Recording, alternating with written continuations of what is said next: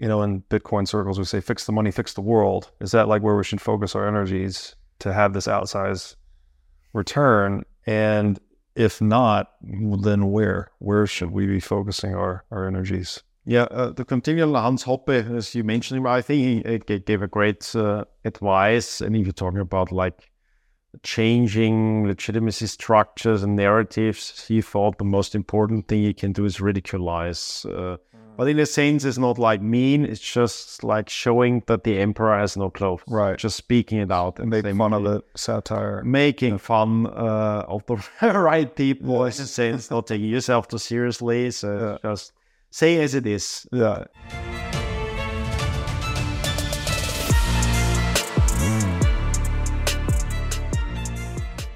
Hey, everybody, welcome to the What is Money Show. I am thrilled to have you here joining me on my mission to help shine light on the corruption of money. Now, if this is your first time listening to the What is Money Show, I strongly recommend that you go back to episodes one through nine first, which lays a lot of the groundwork for many of the concepts that we explore on the show. These first nine episodes are my series with Michael Saylor, and thousands of people have told me that this is the best podcast series they've ever heard hands down, and that it was instrumental to their understanding of money and Bitcoin. So, if you're looking to start uh, a deep dive into the nature of money, I don't think there's any place better that you can start other than episode one of this show. Now, a little bit about this show and how it makes money. The What is Money show is 100% sponsor based. So, all of our revenues are derived from direct sponsorships. And I strive to be very selective about the sponsors that I work with, specifically only using sponsors that I use personally, and also choosing sponsors that have values which are well aligned to the values expressed on this show, such as freedom, education, self sovereignty, etc. So, what I'm going to do now is a few ad reads right at the top of the show, and then I'll do a few more ad reads in the middle. And I hope you'll take the time to listen to them, as again, these are hand selected sponsors, and I think you'll like what they have to offer. Today's podcast is brought to you by In Wolf's Clothing. Wolf is the first startup accelerator dedicated exclusively to the Bitcoin Lightning Network.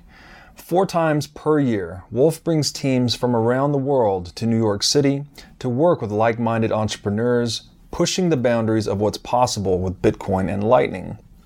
The program is designed to help early stage companies achieve product market fit, develop their brand, secure early stage funding, and grow businesses that help fuel the global adoption of Bitcoin.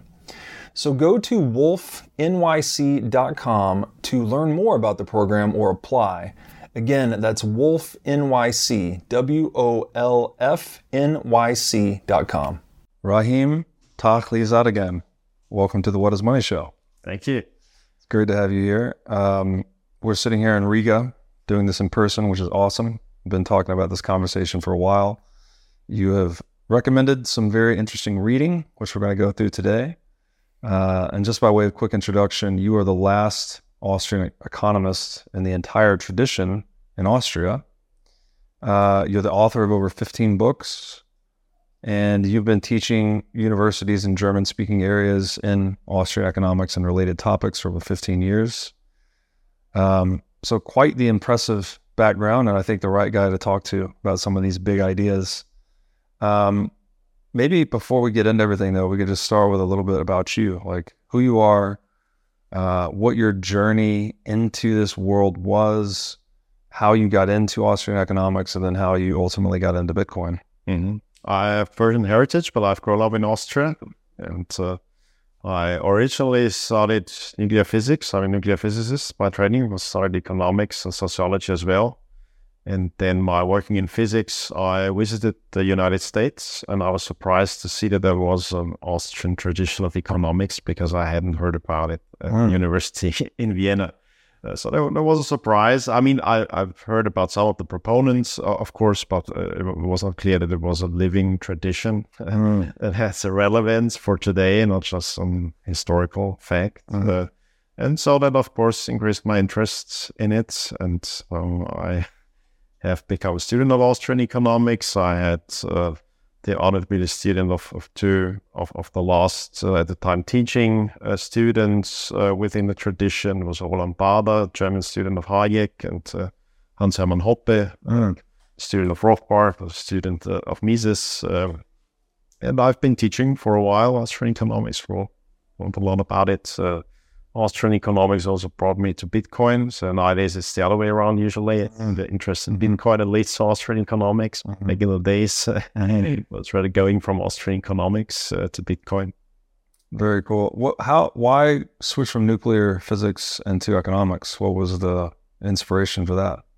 The natural sciences are very uh, differentiated in the way that you have very specialized jobs to do there, uh, uh, and you deal with the simplest phenomena mm. that are possible to deal with. Uh, and uh, I become interested in physics as then in the social sciences and complex phenomena. Um, I think are more interesting.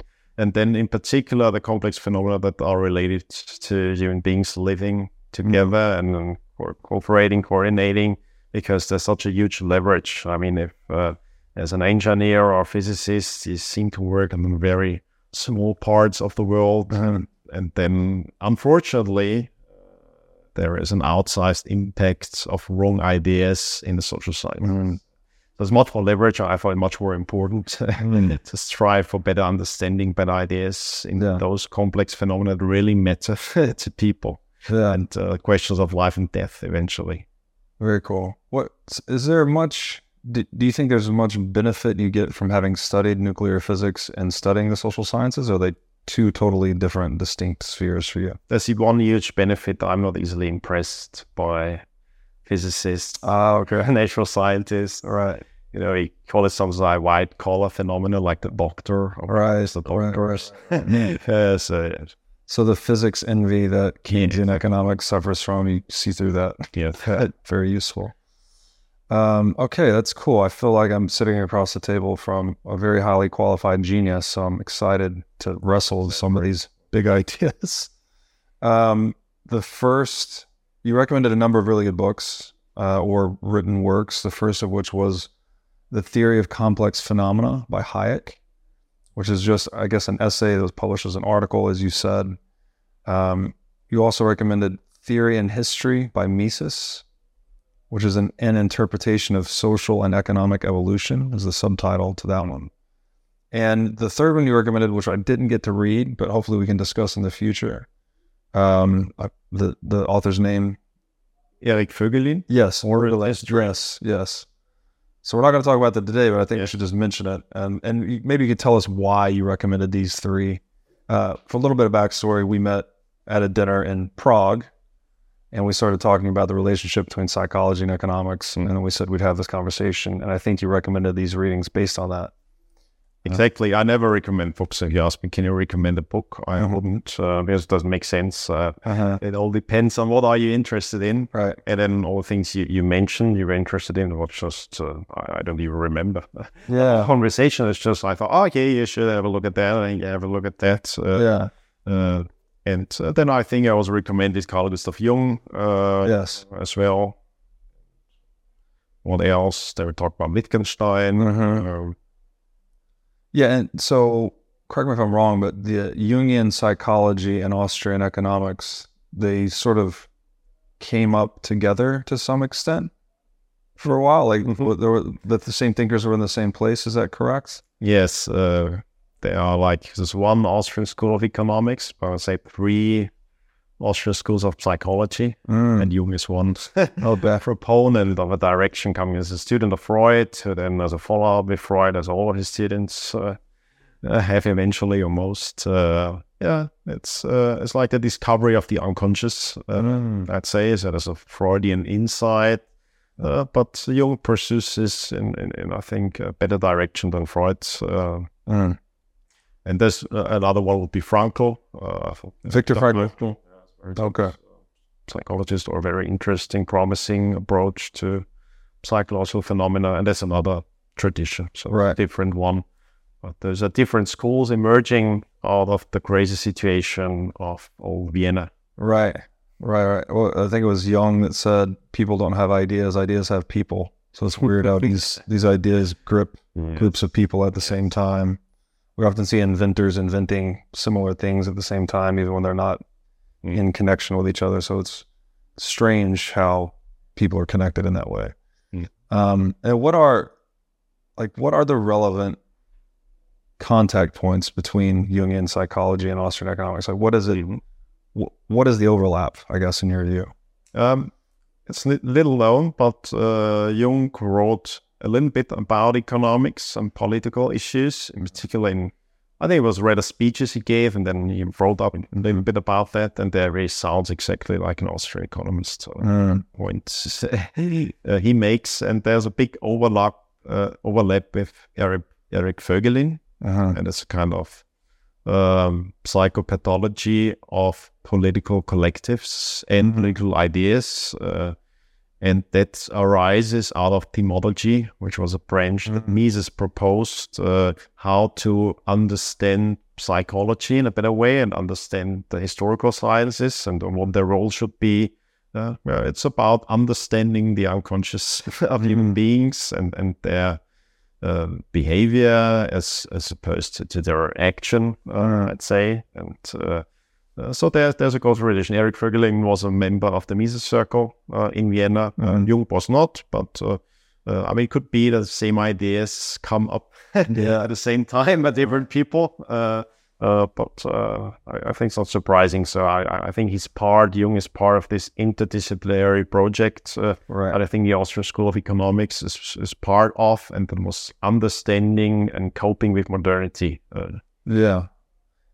Almost like we, as a, the human enterprise is waking up to the realities of complexity theory, right? Versus moving out of the Newtonian worldview into something, you know, the billiard ball model of the universe, A causes B, B causes C, to this, oh, things are much more complex than that, right? There's feedback, feed forward, loops, everything's interconnected. interestingly, that also emerges in physics uh, in Vienna as well. Oh, really? Okay. Complexity of theory? Yes. Uh, part of it, I mean, comes from thermodynamics. Uh, Yes. so part of it in quantum uh, physics, of course. Right. Um, had Schrö- Schrödinger. Uh, Yeah, one, uh, So we as a species are kind of waking up to uh, the old paradigm is limited or low resolution and in things are much more complex. And then you see it manifest in psychology and economics and physics. Yes, yes. But there's also an impression of crisis, like something is uh, going in the wrong direction, calamity awaiting. Yes. That's also important to know for the emergence of the Austrian school. And that's how those are related. They are like trying to figure out what's going on. Right. Why are people turning crazy? It was like Vienna was the capital of neurosis. Uh, and it's like every crazy idea at the time met at the same coffee shops and salons in, in Vienna and was really trying to figure out what's going on. And that crisis point was the 20th century, right? Yes. World War One, World War Two. uh, 20th century, but uh, uh, in the late 19th century, it became apparent uh, to the most astute observers in Vienna Mhm. that there was an issue with going from like old traditional society to modernity, and Mhm. uh, some were very pessimistic, others were optimistic, but um, Right. most astute observers knew that something uh, we, we need to understand something Right. about society and, and human nature. And the pessimists were right, mostly. Unfortunately, yeah, short term at least. Yes, in the short term. Okay, maybe we could start with something simple. And you mentioned two terms that a lot of people would brush over as maybe synonymous, but in economics, they're not behavior versus action. Mhm. How do we distinct distinguish between be- human behavior and human action? hmm hmm Uh, well, uh, behavior is, uh, or, or let's start with human action. For human action, uh, and as many uh, Ludwig von Mises uh, really pointed the finger uh, to that to say uh, a lot of things when we're there observing uh, look like behavior, but we know something from ourselves. We know that we have ends, and we know that we uh, employ means to achieve our ends. And uh, if an observer doesn't know us, looks at us, might say some things don't make sense Uh-huh. uh, to him. Uh, uh, but uh, by knowing that human beings act and are not determined to behave in a certain way, and certainly don't behave like particles, uh, um, you have a deeper understanding. You know. But of course, there are parts of human behavior either if you're observing them, because it's, it's uh, and uh, past events, of course, you can only observe something that has already happened. Sure. And a lot of history is like observations passed through secondhand and people you can't ask anymore. Uh, so there'll be, like I'd say, behavior, observed behavior. Um, and uh, there you can only see some patterns and try to figure out with your praxeological, praxeological understanding, with your knowing that human beings have ends and Mm. have had ends in the past, uh, and maybe very different ones, and things you don't agree with, and things you have a hard time understanding. But still, that helps a bit uh, figuring out, but it's not everything. So, uh, uh, Ludwig von Mises thought uh, it's best to look at history as something different because it always sees like the observable Mm-hmm. pattern, the remainders uh, Mm. of what has happened. Uh, uh, and you should approach it empathically and try to understand, uh, knowing that they were human beings and they lived their life and they strive, they were striving for something. Um, uh, but it's not, you can't deduce now from what has happened. Uh, uh, and he thought we should generalize it. Uh, it's uh, he knew that it's not just the outside observations, but there are also, of course, we have diaries, we have dreams, we have symbols. It's all that, and that's what he called thymology. It's from thymos. It's like the spiritedness. Uh, it's a translation. Um, yeah, thymos originally, the Greeks thought that as an organ, like Mhm. brings about your temper and then how you are as personality, Mm. like your personal expression, um, your spiritedness, if, if you like the term. Uh, Mm. And uh, he thought, yes, we have to understand it in this more general ways, not just outside observations. We are not automata. Uh, Right. General interest. How have uh, people expressed their temper? What is it like? Uh, what are the moods coming from? Uh, so more it's behavior, but also looking at the unconscious um, and subjective and ideas, uh, for example. Uh, but there you can really deduce it's a kind of figuring out, uh, observing and finding patterns, uh, maybe. Um, and yeah, that's epistemologically is a different aspect looking at things. And he thought it's a separate field uh, of economics, and it's a separate kind of science, a separate way to do science. Uh, it shouldn't be confused. Yeah. So behavior being something more reflexive, right? You, Mm. the doctor taps your knee with a hammer and your leg kicks out. That's a Yeah, and behavior. behavior. Yeah, But, but uh, human beings, there is not that much. So there's a tradition called behaviorism uh-huh. um, that exaggerates this component. Things like almost everything is behavior, or everything is a reaction to something. right. Uh, and the the approach of Mises uh, is the opposite. Right. It's you know a lot of things they look like behaviors. It's better to see like behavior as things where you don't know why someone is doing Yeah. it. Yeah. Or the reason behind it. It's a cause maybe Yes. uh, behind it, like someone was pushed and he fell. Uh, right. that there'll be a cause, but of course you can never be sure if it's not like someone acting or it's Yeah. a game, uh, Right. and all that sense making and meaning comes from your understanding that you're a human being and you can have empathy for someone else and try to figure out, try to understand. Okay, what did you want to achieve? Right. you want to fall down? Was an accident? Yes. Did he try to show something? Yeah. Want to prove a point? Was it a fight? Uh, all those questions. So it's the the self reflection, the reflection upon ourselves. We know that we have means and ends. We're purposefully striving towards Yeah. valued aims Mhm. that we can uh, extrapolate that other people are doing the same thing. Right. So there's, and then that opens up this whole world of Mm. praxeology. Yeah, it, it- it's a very small thing that we have, Mhm. but it, it's one and it's only for this part subsection of complex phenomena which are related to human beings, Yeah. social phenomena, human phenomena. There we have an advantage as compared to everything else. Right. We are the thing that we try to understand. So yeah, Yes. insights, we can have empathy, we can have understanding, Right. we can go through uh, similar experiences, uh, and that helps. It's not a lot, uh, Yeah. still, it's it's a huge difference. Yeah. Well, what is the quote that man is both the clay and the sculptor kind of thing, right? Which is why life is suffering.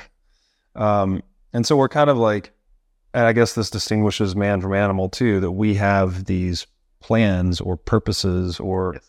we use means to pursue ends, whereas so far as we can tell about animals, they're just kind of, Hmm. they carry out an evolutionary pattern that doesn't change very much over time. Whereas our cultures can change rapidly over time, right? So Yes, maybe beings- have freedom.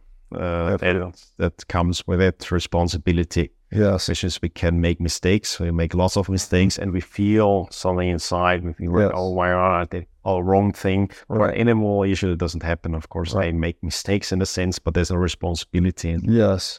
you got caught by the predator. It's not your fault in a sense. It's part of a program. It's part of uh, Yeah. of our biosphere. And for human beings, there's a lot of pressure on our shoulders, a lot of burden. So fr- freedom is a huge burden. Uh, there Yeah. was an important insight by Frankl. Uh, Ah, uh, tangentially, uh, he thought it's it's better to focus on responsibility than freedom because most people, if they hear freedom, it's like, yeah, we like freedom, of course.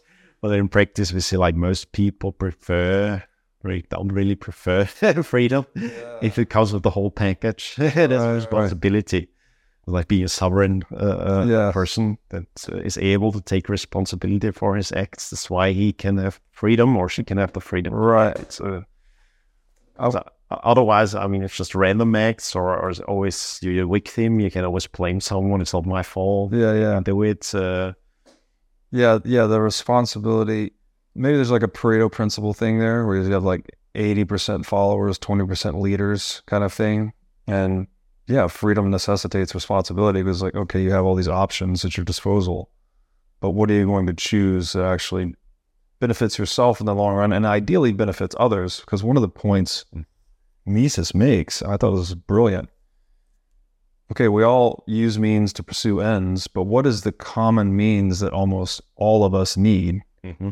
And that is social cooperation, right? That is society, right? Like it, no matter what end you want to achieve, Mhm. unless you're a, a monk or an ascetic, you know, living completely in solitude somewhere meditating Yeah. on a mountain, which very few of us are, you need other humans. You need social cooperation, you need specialization, division of labor, all of these things. That's the optimism in Ludwig von Mises. I was hugely disappointed during his lifetime, uh, but uh, uh, I think in the long term it held up, uh, and he'd say so. Yeah, and he'd say, um, unfortunately, it, it uh, can go on for a long ti- time. Uh, this kind of fallacies. Uh, usually, it's the zero sum fallacies. Uh, and he thought like every human being should be able to understand, not maybe conceptually, Yeah. by figuring out the alternative. And if you really see the cost of not cooperating, or like interventionism destroying Right. the basis of cooperation, then you'd feel it. You feel it as hunger. You feel it as death of your children. War. You would not consciously choose that. Yes. You may say the words and you utter the phrases that you like that Right. uh, kind of existence, but he thought most human beings, apart from some pathological cases, he thought most human beings would be aligned in the ends, uh, in those like crucial ends of Yeah. like choosing health over disease and choosing life over death. He writes as a kind of general mutual understanding uh, there should be. And uh, he thought the task of the economist just like clarifying that, making it visible to people, Right. like making visible the invisible. And Mhm. Frédéric Bastiat Yes. said, one predecessor of the Austrian school, Yeah. um, and like making people realize that like, ideas have consequences and Yeah. figure out if you really like the consequences or not. Yeah, that it's a great point, and um, it maybe rolling back or circling back to the 20th century crisis. Wasn't that an attempt? Because obviously Mises is very anti-state, right? That statism is a, a lot of the problem and driving a lot of these false ideologies in the world. Was it people treating other people as these aut- automata? I think is the term you use, where you can just implement the plan and move people. What are, you know, they're they're pieces on a chessboard, effectively Yes. where you're totally discrediting discrediting their autonomy, right? Their actual their their Yes. the fact that they are human actors, right? They're not Yeah. human behaviorists or Mhm. they're not just behaving, they're acting, I guess. Yes. Is that what drove that crisis? Is this idea that we could somehow top down organize the world and that just um, failed to see the reality of this this bottom up um, you know individual selection of means at valued ends is that what drove that crisis Uh, it's part of it. Uh, it's part part of it. Um, uh, but the crisis is manifold. It's the change from um, an order, and it was an order. It's more like, say, the feudal European order, uh, and such. some religion as well. Uh, say strong religious traditions that give meaning to people and, and give them a place in this order, and they can accept the order they are living in, the kind of just or God-willed order with all problems there are. Uh, they are not looking for a utopia. Um, and then uh, there are there have been rapid changes um, in particular, it was the rate of innovation going up. Um, and, and one uh, important change is when innovation is uh, above a certain threshold, you can't do what your father has been doing and your grandfather has been doing, and which makes it usually easier. You have inherited roles, are functional roles. You know your place in society. You know that you're useful. You just be hardworking as your father was, was, and you follow the guidance, of course, of the old. You can still learn something useful from your grandfather. Mm-hmm. If there's too much change, the world is so different. that It looks like you can learn nothing useful from grandfather. You're the one teaching them, like Right. helping figuring out a smartphone or a computer. Uh, and then it's just stories uh, and leads to kind of skepticism and then it leads to a kind of pride and saying, okay, we are reshaping the world. It's just the future. The past doesn't interest in Yeah. us anymore. It's not relevant anymore. But you need the link to the past for the structure and the order of society, at least as it was, uh, uh, or as in, in most societies, like giving you an idea where you're coming from, where you're going to, why is it meaningful uh, in a way to, to live that kind of life. And when it disappears, you get a vacuum. Um, Mm. and then, of course, organized religion disappears in a sense, is challenged, is challenged by modern sciences. Uh, Right. it seems also backward and old fashioned. And some people try to grasp on panic in panic because they realize they are right uh, that uh, if you change something which you haven't understood yet, everything may come Right. all crashing down. That, that was actually what, what Emperor Francis Joseph uh, in early 20th century, in late 19th century, Austria came to the conclusion. So it was extremely conservative, uh, not in a good sense, but the reasoning was, was was not so bad. He thought, I, I don't know uh, what will be the impact. I see everything is changing. Let's not change what doesn't have to be changed. Uh, uh, but that looks ridiculous uh, to the young people in particular. It starts looking ridiculous. It's like people LARPing. Uh, Yeah. I think it's a great term, great Yes, yes. and, uh, it, it looks like LARPing. They had like the feudal order and the nice costumes and a lot of aesthetic, aestheticism. Uh, eh, but you feel it's not authentic anymore. It's not. I mean, they look like the big warriors. Yeah.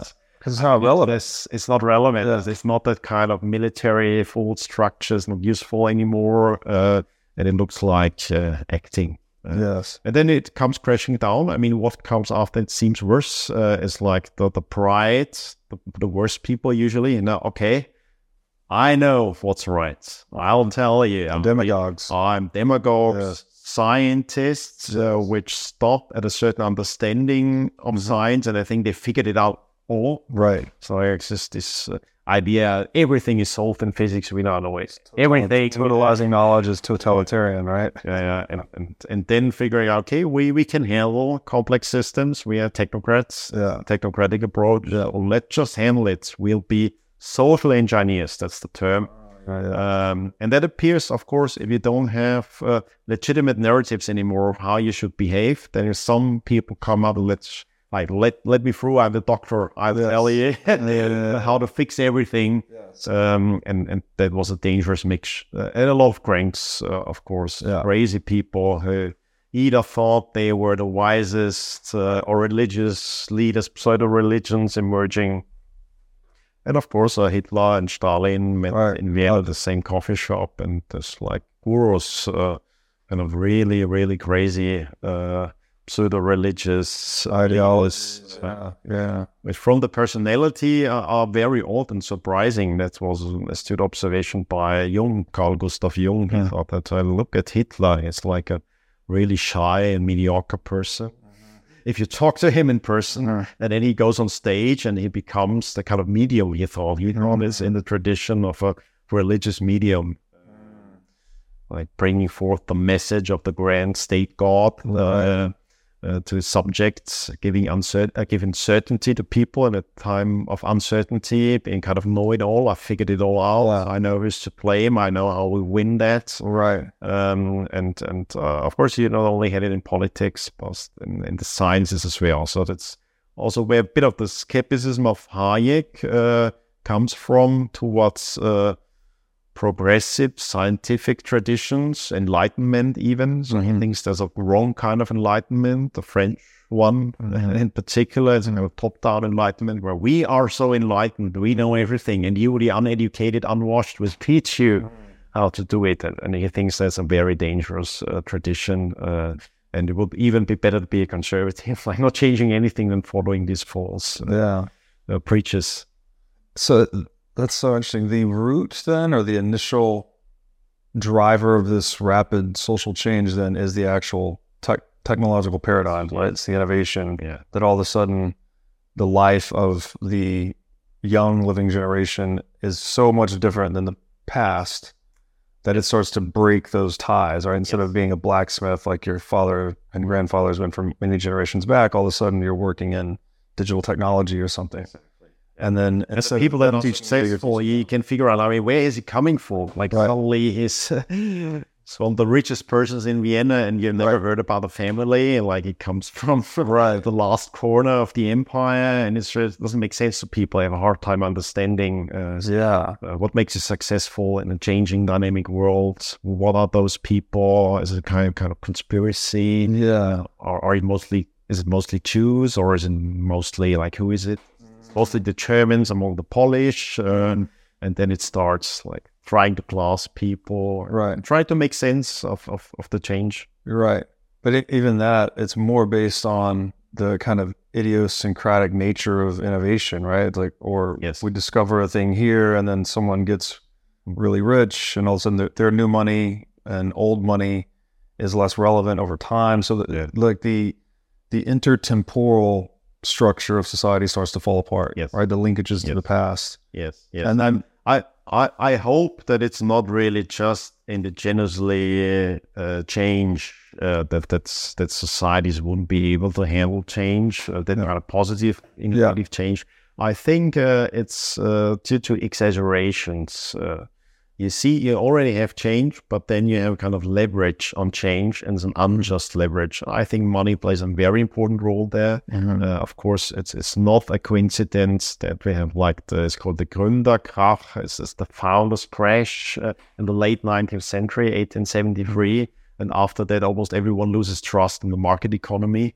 You see, like there's people rising, and then everything crashing down. A lot of scams. Uh, and of course, there's a fiat money inflated uh, bubble that emerges. Uh, and uh, it takes the dynamic, it feeds a little bit the dynamic, but it exaggerates it. right, Uh, and then so then it's even harder to like just keep up with it. I mean, you wouldn't have a hard time understanding that the train is a better technology for or better means for you end. yeah, But if it's like then a, a bubble of trains emerging that for most of it will be shut down, uh, yeah, and or uh, then it, then it's much harder. And I think that you have exaggerated uh, uh, economic change due to fiat, uh, uh, credit expansion. That's unbacked um, credit expansion.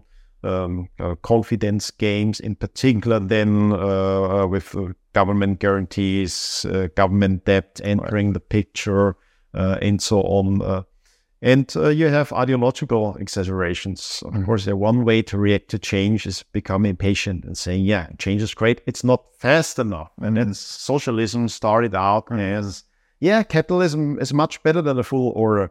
But bad thing about it is it's too slow. It's not enough wealth for everyone. Let's, Right. like, let's fix it and makes it even more dynamic. Accelerationist uh, approaches, which are quite utopian.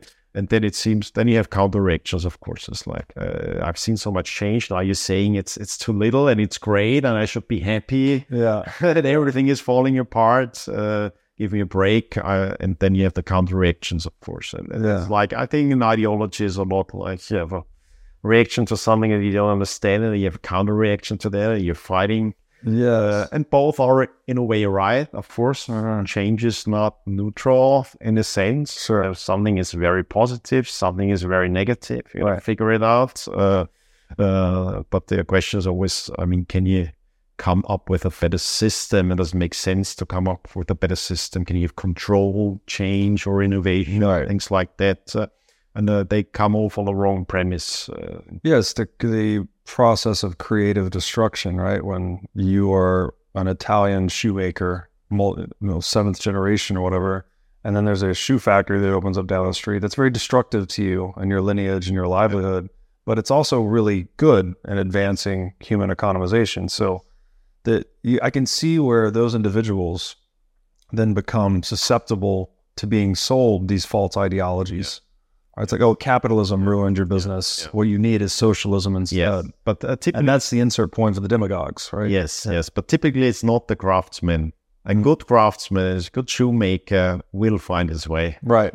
Uh, he'll use it, and then probably he'll he'll become the factory owner, uh, yeah, or, or enter some other. Right. Usually, it's like people already um, don't really have useful occupations. So a lot of it was the old feudal uh, nobility, mm-hmm. but their sons, like the minority complexes uh, and so on, uh, uh, so a former upper class that can't find a new place uh, and a new structure. That's uh, the danger where it comes from. so pretty privileged people. It's not like the downtrodden, the poor shoemaker. That's right, really the ferment of socialism. It's rich guys. It's rich sons uh, at leisure, still wealthy. Yeah. But the prestige of their position changes and they feel uncertainty. I think they are we going through that now? Do you think with yes, the, yes. the politicians and traditional political structure is now facing irrelevance in a digital paradigm. Do you think we'll see something yes, like that? Yes. uh, I'm so I'm partial here because I agree with the optimism you mentioned for Mises that he thought in general people would see the results of hey look they tried the false ideology over here catastrophe and yeah. We tried life liberty property over here we had success so obviously let's adopt this model I think I agree with that. Actually, I think most people could see that and understand that, but they're fighting. We're always fighting this fight against demagogues selling false ideologies, right? Are, like even today, we hear a lot of the problems in the world being blamed as late stage capitalism, for mm. instance. Yes, people really buy into that. Yeah, they buy into that notion that people having exclusive rights to the fruit of their labor and trading with other people that have exclusive rights to the fruits of their labor somehow creates this catastrophic situation we have in the world. Yeah. Um, whereas, you know, I think as Austrian economists and Bitcoiners would largely argue, no, it's statism, it's central banking, it's these things that are causing um, the falling apart. So, what can we do if you're always going to face that? Like, how, is it just education? Is it just trumpeting more? Like, no, actually, we need more capitalism, not less. We need stronger property rights, not own nothing and be happy like how can we penetrate the mind it seems like it's always the minds of the young too right the people that are most impressionable that are targeted with these yeah. pseudo religious ideologies what can we do i guess to to or we're just always going to be stuck in this hmm. kind of pendulum swing or is there a way to actually yeah progress closer to, to mises optimism uh, as an individual or you can plan for a kind of change i mean how am i reaching the minds of millions or billions of people uh-huh. uh, the uh, best advice if you really wanted to do that would be start a religion uh, and I'll watch you fail and uh, it'll be okay and maybe the least harm uh, brought about. So it's not the demagogues, it's not like some evil persons emerging. There's a real need for this kind of guidance and yeah. it's more spiritual guidance. Uh, so it's a religious function. Uh, and I think it was an important insight and mainly due to Eric Voegelin who really understand, uh, analyzed ideas for history and he figured out uh, that most of politics really should be understood understood from the realm of theology. Uh, mm. uh, political ideas replace the religious ideas of right. the past. they're all like struck narratives around meaning for orders and system structures, societal structures. Uh, that's the point about it. People need that. They are looking for someone to tell them uh, what a good order looks like, right? Uh, and then what's their place within that order. Um, so any anything where you uh, cope with life in a good yeah. way and be a good example is mm-hmm. helpful because like the opposite, uh, offering a false panacea, I just follow my words. Uh, right. So I thought to the individuals, try to be a good example, try to cope with life, which is a huge challenge, mm-hmm. the only uh, individual one. Um, and uh, yeah, I realized there's some things in human nature, and part of that is a kind of spiritual longing, uh, and, and um, and uh, being understood and addressed. Uh, so I, I, think it's wrong just address people. Okay, you are stupid. I, I gotta fix you mm-hmm. Because you have that need. Uh, try to understand uh, compassionately where the need comes from, and then figure out how you can show that's the wrong means when ends uh, uh, to ends that, that are there uh, and that's the only thing they can do. But uh, you can do. But most change, of course, I mean, the individual, you never know what's your impact on the future. Yeah. Um, uh, usually it's negligible. Sometimes it's outside historic, but right. you can plan for that. So just lead a good life. Maybe you have an outsized impact. Uh, maybe not that you don't know. Most change comes rather from, let's say, technology. Uh, yeah these days like figuring out new ways that can be copied by other people by seeing okay oh that's a good means i have yes. the ends as well right. let me do it and yeah. not so much conviction or like preaching uh, to right. people uh, to convince them to pick up something the preaching has a different function it's like yeah. fulfilling your spiritual needs uh, giving you a narrative structure within which you can fit uh, in the order of things in the order of society yeah so that's, that's a different way uh, to look at it. So don't think that politics or political debate is about really uh, convincing uh, someone of a better argument. Uh, but for, there's for hope. there, yeah. There's a hope. Uh, that was also part of Mises' optimism. He thought that everyone, uh, or almost everyone, should be capable of argumentation. but he also knew, of course, it's a very tough discipline and, and it needs some the proper surroundings. And I think it, it's the salon atmosphere is like a friendly kind of friendliness. You are you are in the living room of someone who trusts you mm-hmm. and you can be intimate in a sense mm-hmm. and, and uh, you can have wrong answers and stupid questions and stuff like that and can be open-minded because you know it's not a different interest that's clashing there mm. uh, otherwise uh, you can really have a a debate in the sense that you argue for something and try to convince someone. Mm. Uh, usually it's interests, and uh, that we have to appreciate uh, human beings are material, they have material interests, and they are conflicting. Mm. And then, of course, it's all your anticipation. I mean, will I rather am I rather beneficiary of the structure that I live in and the narratives of it, or not? Are you a threat to that? Right. Uh, so I'm, I'm, not sure yet if I feel that that's uh, as good as it gets for me. And uh, yeah. of course, I've been not that open minded to, to change um, things like a monetary system. Right, right, right. Be open minded to Bitcoin. Uh, so I think one general indication is how privileged are you? right. So this is why wealthy people would tend to be more conservative in the traditional sense right? That they yeah. preserve the existing structure that has benefited them. Yes. Whereas people that are less wealthy would be more liberal in the traditional sense that they want change, right? Hierarchical change and such. Yes, unfortunately, the, the term conservative uh, is misleading, and Hayek wrote yes. an article on that. Of course, what people then are preserving and try to preserving if they preserve a privilege or structure uh, is. Uh, a detrimental change, a mm-hmm. detrimental dynamic is not something as it is.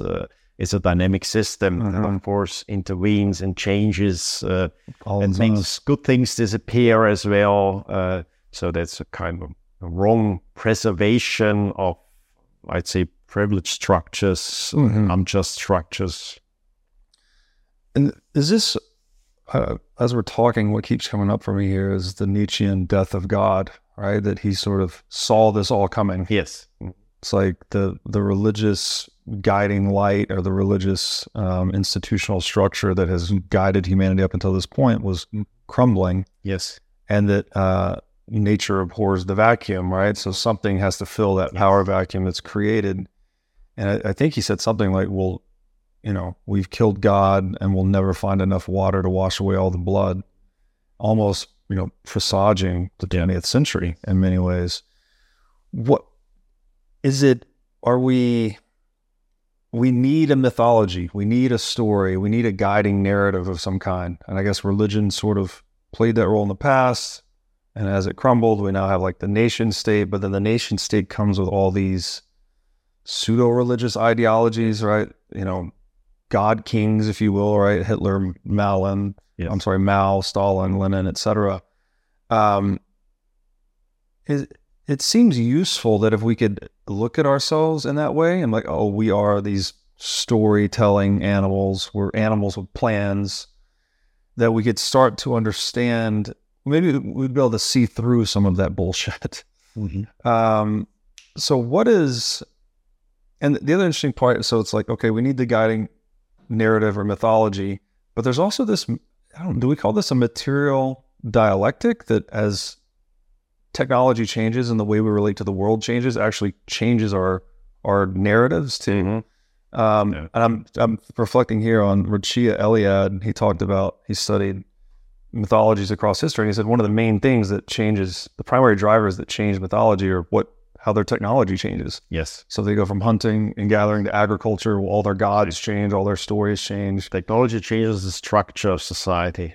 And And- struct- the order of society is closely related to the mythology. And Yes, uh, that, that was a lot of insight by Voegelin. Uh, and of course, it's a big part of what Jung tried to figure out how mythology plays into that. What's the role of mythology, the proper role of mythology? yeah. So I mean, it seems like if we could maybe present human beings in that light, and people could start to see themselves like, oh, we're these tool making, planning creatures, and then as the tools change, the plans and the the stories change.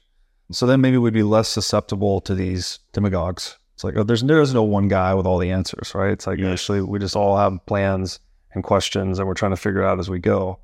Um, I don't know if that maybe presumes too much about human beings. Uh, you said to Mises that he thought everyone was capable of rational argumentation.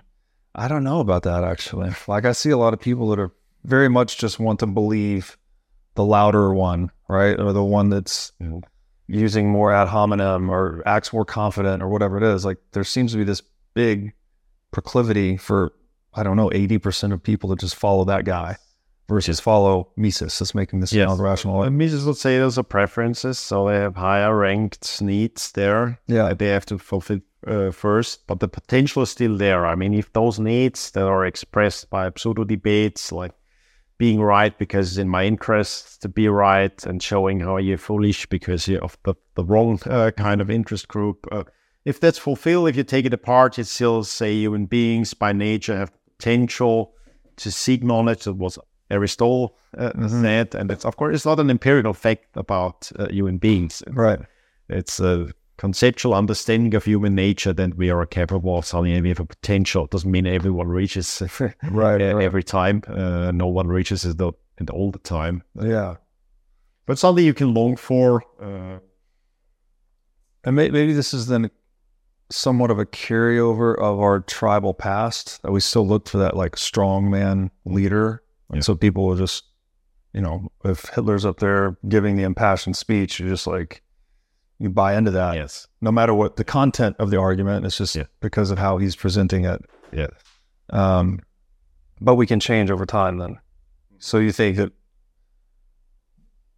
general in general human beings could become more following, more likely to follow rational, argumentative leaders rather than just these rhetorical people capable of rhetor- rhetorical flourish like a Hitler or something. Mhm. Uh, not in politics, but it depends on how you see politics. And, and uh, Carl Gustav Jung thought that politics itself is a problem, and many honors of the Austrian school thought so. Also, my teacher Roland Baader uh, had a great saying, things like, uh, "The economy brings people together, and politics brings them apart." Right. And that's the difference. There's a kind of like a, a zero sum uh, logic uh, Yes. ingrained in politics uh, because you want to express like the will of one collective. Uh, and you uh, described it very well. Like even in, in Switzerland, democratic Switzerland, he thought that uh, it was a negative tendency. Like people thought they had killed the king, uh, but actually he wasn't dead. He became a zombie. Kind of he calls it a specter or a ghost. So it's still there because it's the idea. Uh, it's like we don't have a ruler anymore. We rule ourselves idea, uh, but uh, it's not we cooperate ourselves because cooperation is uh, uh, usually doesn't work uh, in a way that one has to plan about everything or everyone needs to know the exact plan. It's just figuring out, uh, trusting each other and seeing where is really the win-win uh, possibility right. there. Uh, whereas this organization, Mises called it the principle of organization. It's mm-hmm. like I'm telling you, uh, as if I knew everything, as if I could be an outside observer from the top and looking mm-hmm. at you. You mentioned the uh, parts, uh, the pieces of the chessboard, mm-hmm. and so yeah, you should be there, and that's your job, and you right. got to do that. Uh, um, and it's, it's not working well for big tasks. And unfortunately, politics usually means going for big tasks, do it by a top-down organization, and everyone needs to go along uh, with this kind of tribalism still, as kind of homogeneous structure as well, and the replacement of religion as something tying a group mm-hmm. together, uh, giving a common narrative. So it's all the wrong ingredients. Uh, so it's, it's, a big skepticism towards politics and, and, yeah. expecting change to come, positive change to come from everything but politics and politics following suit. Uh, mm-hmm.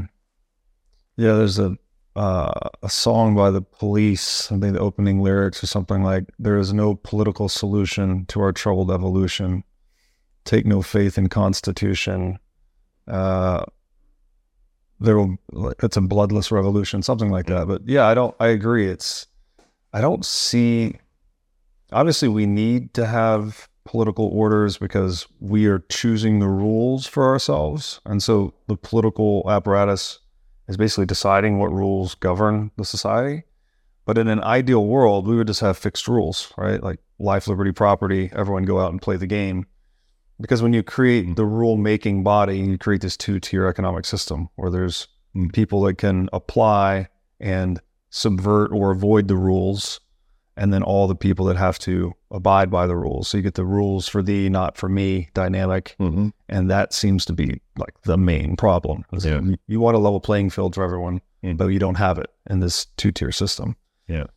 Um, yeah. I differentiated between rules and uh, regulation. Uh, I think uh, that's one way to look at it. And he thought like uh, rules should be simple and, and clear for everyone, and, and in the sense that you can generalize them. Mm-hmm. And regulation is a kind of intervention, like like find a law that fits exactly that case. Mm. That brings you in an arbitrarily better position uh, than another one tries to fix something. Uh, it's kind of interventionism, legal interventionism. Right. Yeah, there's and the, rules could also be like norms, cultural right. norms, uh, uh, and uh, of course, cooperation is helped by being, in a sense, positively predictable.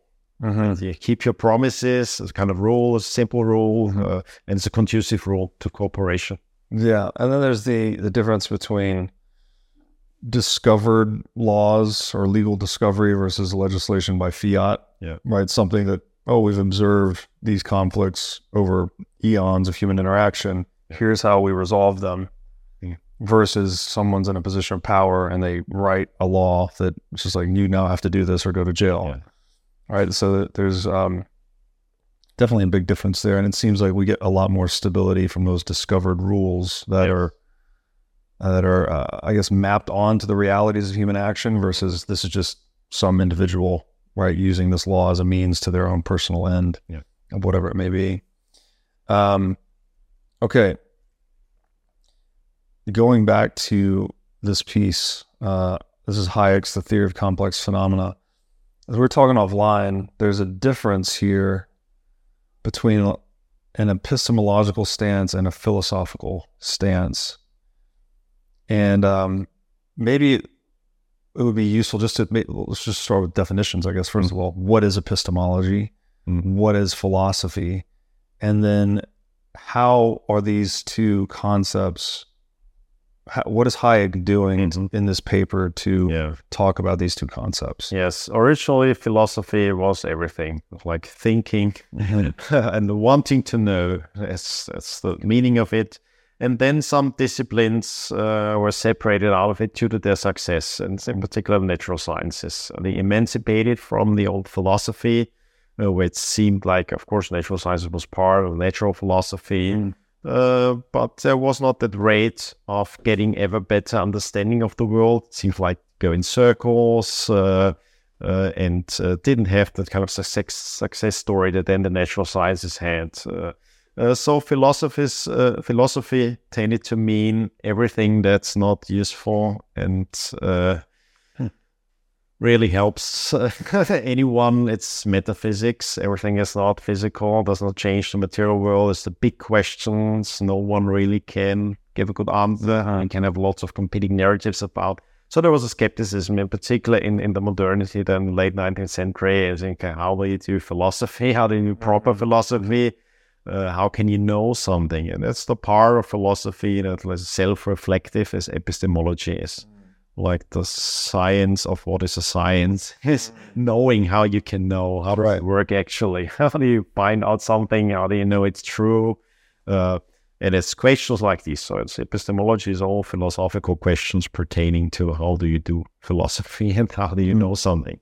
Um, and uh, uh, there was a tendency to the success of the natural sciences to say, okay, well, we got rid. Uh, all that's left in philosophy is useless. Uh, let's get rid of it. Uh, we don't care about it. Metaphysics uh, doesn't make any sense. there's only one method, and it's some new scientific method, and it's a method of the natural sciences, mm-hmm. and let's just apply it to everything. and let's try to understand human phenomena in the same way we go about understanding particle physics and then, of course, you have the analogies. You say, okay, well, I've looked at millions of particles. I can look at millions of people. Uh, and it's an interesting, complex behavior where I can have some variable and measures them. And then I try to measure human behavior in mm-hmm. a way, looking from top as the scientist, as all neutral and, and uh, just looks at effects. Um, of course, is biased in his own interest mm-hmm. in making sure he has a good job with enough income and prestige. Uh, uh, and then, of course, he has uh, yeah, a biased way to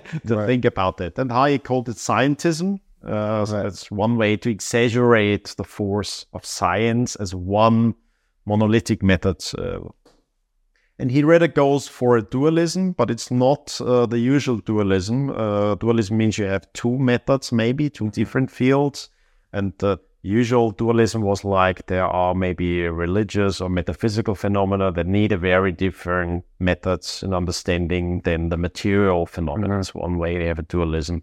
Uh, or the social sciences need a different method than the natural sciences. Mm-hmm. And he draws the line in a different way. Uh, and that's his knowledge uh, about the natural sciences in, in uh, Austria, you could observe. Mm-hmm. also his uh, father and grandfather of natural science. He was very close to, to natural scientists and physicists. Uh, and he knew that they were up to realizing that, uh, of course, the era of Newtonian physics was over and there were complex phenomena.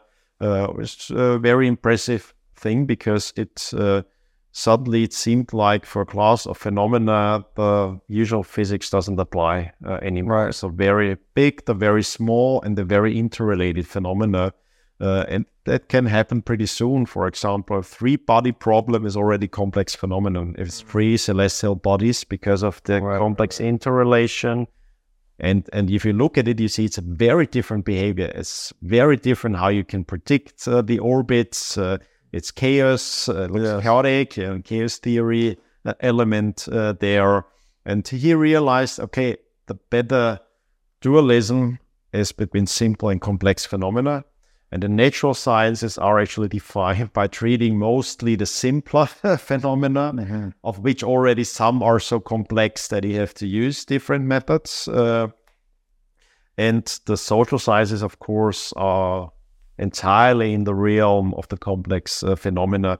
So they need a new met- uh, method, not because they are not natural sciences, is because uh, they have the same basis in, in the order of the world, but it's the more complex things uh, uh, that we look at. And uh, most physicists nowadays would agree that physics uh, concerns itself with the simplest phenomena and goes really deep uh, in these fields. And I, I, think it's a good answer to the monism dualism question there. And that's an it was an epistemological one, mm-hmm. and of course it's related to a philosophical stance, which is uh, what does the world look like? Uh, mm-hmm. Is it really is this distinction? Is this something within the world, or is it in our models? Is there ways of looking at it? Uh, and um, Hayek comes to realization, yeah, that's uh, it's in the real world, but of course, it's not a clear cut line. It's right. not like here is simple and complex, and the world is not black and white. Uh, uh, when you see it, you'll understand that it's complex. Uh, and part of it is that you cannot predict uh, the exact configuration, but you can recognize a pattern. And Mm. that's its approach. He thinks for complex phenomena, we can uh, understand patterns, we can even predict patterns. Uh, and that approach has been useful even in the natural sciences. We now know that in the natural sciences, there are a lot of uh, universal patterns that uh, not only they don't only apply to uh, phenomena of, in the natural sciences, also in the social sciences, uh, like power laws. You have power laws in, in earthquakes, you have power laws in avalanches, and you have power laws in the settlement of cities, the size of cities, the number of patterns, all kind of scale uh, uh, variant laws um, where you have a similar pattern. Yeah. But of course, it doesn't. It's, it's not the approach of the. I'm a physicist. I'm going to predict you what the city will look like your way because I can put a billion people into my model and then uh, come out with the result and tell you what to do and and uh, impose laws on you because I've just deduced it from my model. Uh, it's, it's a different approach. It's oh, I recognize something, uh, and it's part of a joint reality. So it's not a dualism of two worlds that can communicate with each other. It's one world, one order, a very intricate, interesting order, uh, and we have to choose the methods on what makes sense. Uh, It's almost like the line of humility, right? Like yes, exactly. yeah. below this line, Yes. we can predict that water will freeze at zero degrees centigrade or some other simplistic natural phenomenon. But beyond this line, we can't know, right? Yes. We can't know how any human will respond to any given set of circumstances, Yes. for instance. And um, there it is, right? Simplicity and complexity. Yeah. But it's still um, somewhat arbitrary, but it's arbitrary to the extent of what I guess our current tools, technologies, techniques allow us to predict.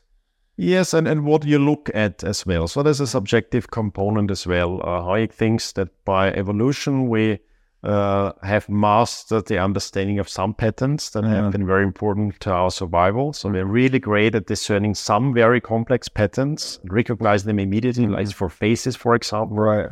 Uh, we have amazing capacity to distinguish Yeah. tiny differences in faces, which Right. complex structure, and really getting in the unconscious indications of health and uh, lots of things uh, that have been important for our evolution. Um uh, but uh, for other things, we are not that apt, and we need methods. We need tools Yeah. to figure out that complexity. Uh, and he thought that it may be misleading because those things seem so simple. We think then everything is simple. Yeah. Complex phenomena. We think human beings are simple. Uh, Yeah. but of course they are not at all. Right. Uh, and then that's the challenge here. Yeah. and um, philosophy, I think Philia Sophia, right? The love of wisdom, where it comes from originally. Yeah. Now I'd like to tell you about our sponsor, iCoin Technology. iCoin has just released a sleek new hardware wallet. looks like a mini iPhone, a little touch screen and camera on it. Uh, the device has no Wi Fi, no cellular connection, no GPS. It's a strictly physically cold hardware wallet. Uh, like I said, it's got a high res 3 inch touch screen. It's got a camera for air gapping the wallet. Uh, it's got optional Bluetooth compatibility. And it's a really a, a brand new UI UX experience for a hardware wallet, making it very accessible, easy to use, not intimidating. And as we always talk about on this show, the only way you can truly own your Bitcoin is by having it in self custody. So you need a device like iCoin Wallet to truly own your Bitcoin. Go to iCointechnology.com today and use promo code Bitcoin23 for 30% off of this new sleek hardware wallet. Is this the natural sciences this where we said, oh, there's only one monolithic scientific method, we'll discard the rest, we don't need philosophy, any of this.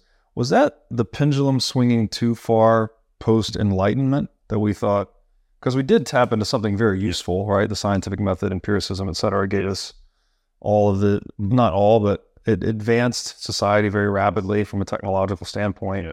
Did we then just kind of throw the baby out with the bathwater? Like, Yeah. oh, this is the answer to everything. We don't need all this other stuff. Yes, exactly. and that emerged in uh, uh, Vienna as well. That's uh, logical positivism or empirical, right. empiricism. Uh, and uh, yeah, that's the idea that um, you can scrap everything that can't be described scientifically, and scientifically is only one method. uh, Yeah. and nothing can be of value that can't be described as data points leading to generalized laws. Right. And um, uh, interestingly, Wittgenstein uh, was was considered to be part uh, of the group, but he had the opposite approach. He understood, of course, the challenge uh, that metaphysics can't be dealt with with the methods uh, needed in logics nor in the natural sciences. But uh, he came to the opposite conclusion. He thought that okay, the relevant things cannot be described by the methods of science. Yes. Uh, so he was even um, in, in a way it was very insulting to the logical positivists or the empiricists. Uh, they invited Wittgenstein to the meetings because they thought he's one of us because he was very critical, critical about metaphysics. Uh, because he thought it's a wrong idea to mix uh, things that have nothing to do with each other, mm-hmm. Uh, and um, so he thought uh, he's one of them. And when they invited him to their meetings, he would just instead of discussing philosophy, he'd start reciting Indian poetry. What's that?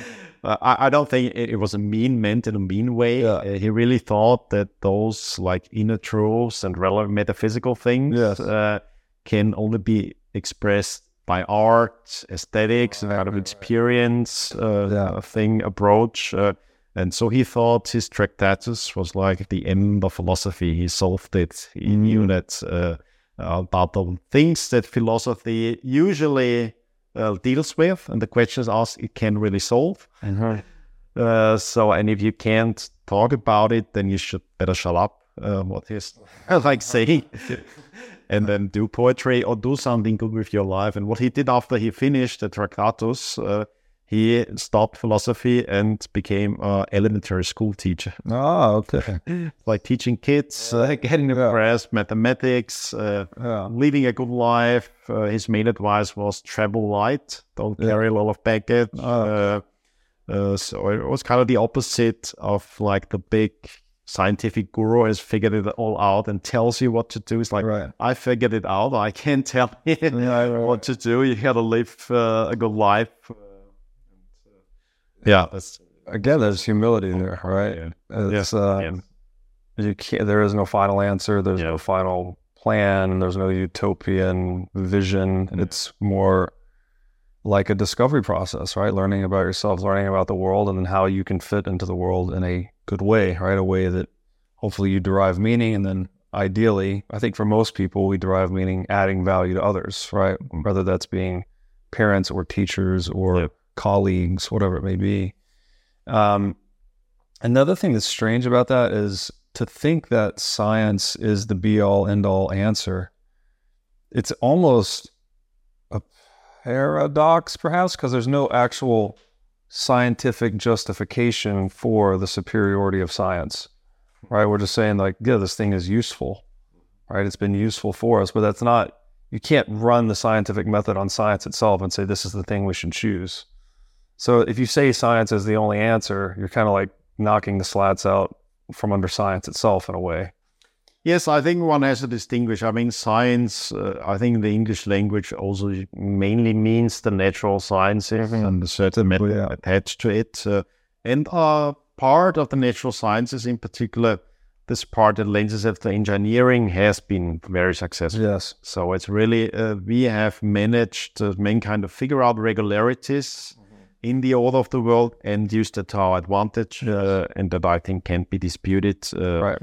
uh, it still, I mean, doesn't tell you morally if if that's good or not, but for me, still would be kind of progressive optimist and say, yeah, people, if it's a better way to their ends, people will choose it. There's no way in like calling that immoral. Uh, uh, that people want to live a better life, and then use technology is the means, uh, Yes. basically, and getting better means. And even if that has an impact uh, on the structure, and uh, someone will like it, or thinks it's dangerous, uh, uh, he'd rather expect that human beings will try it out, and, and there's no way you can you can't bring it back back into the box of Yeah, Pandora. well, just for that the long yeah, yeah. it's it, it's open, so it's better to like live with it, understand it, and cope uh, with the dynamic Right. uh, that's happening. Uh, but uh, the thing is, when you um, apply engineering in fields where it doesn't work, then it gets dangerous, and that's the social engineering. That's like you Right. want to make. Uh, there's a good analogy by Herbert Spencer, which partly another predecessor of the Austrian school. He said uh,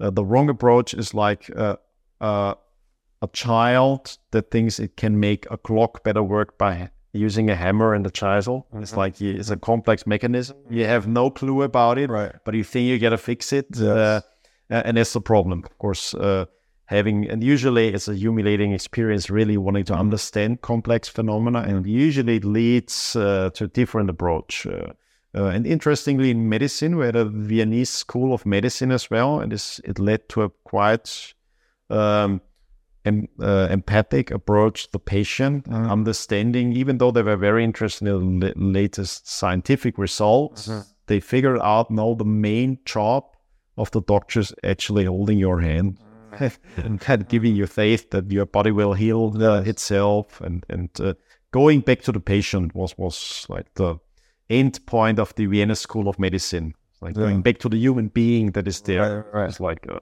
holistic uh, uh, thing it's not just something to be fixed Yeah. because that would be crazy like you can't create it yeah, yeah. you cannot just take out your toolbox of course i mean you can fix some bones and Sure. so on but you can't fix a complex organism Right. like that and usually it's a misleading approach uh, Yeah, it's difficult enough even to diagnose, right, what's going on, much less fix it Yeah. in, a, in a complex system. And there, this necessary humility in the face of nature, right, that we don't understand all the connections and relations between the elements. So, and we've we've seen this countless times, right? Like we, what did we do? I think it was the 40s, 50s, and 60s. We sprayed DDT as this pesticide all in North America. We're thinking it's we're doing good, right? We're mm-hmm. killing the insects and increasing crop yields.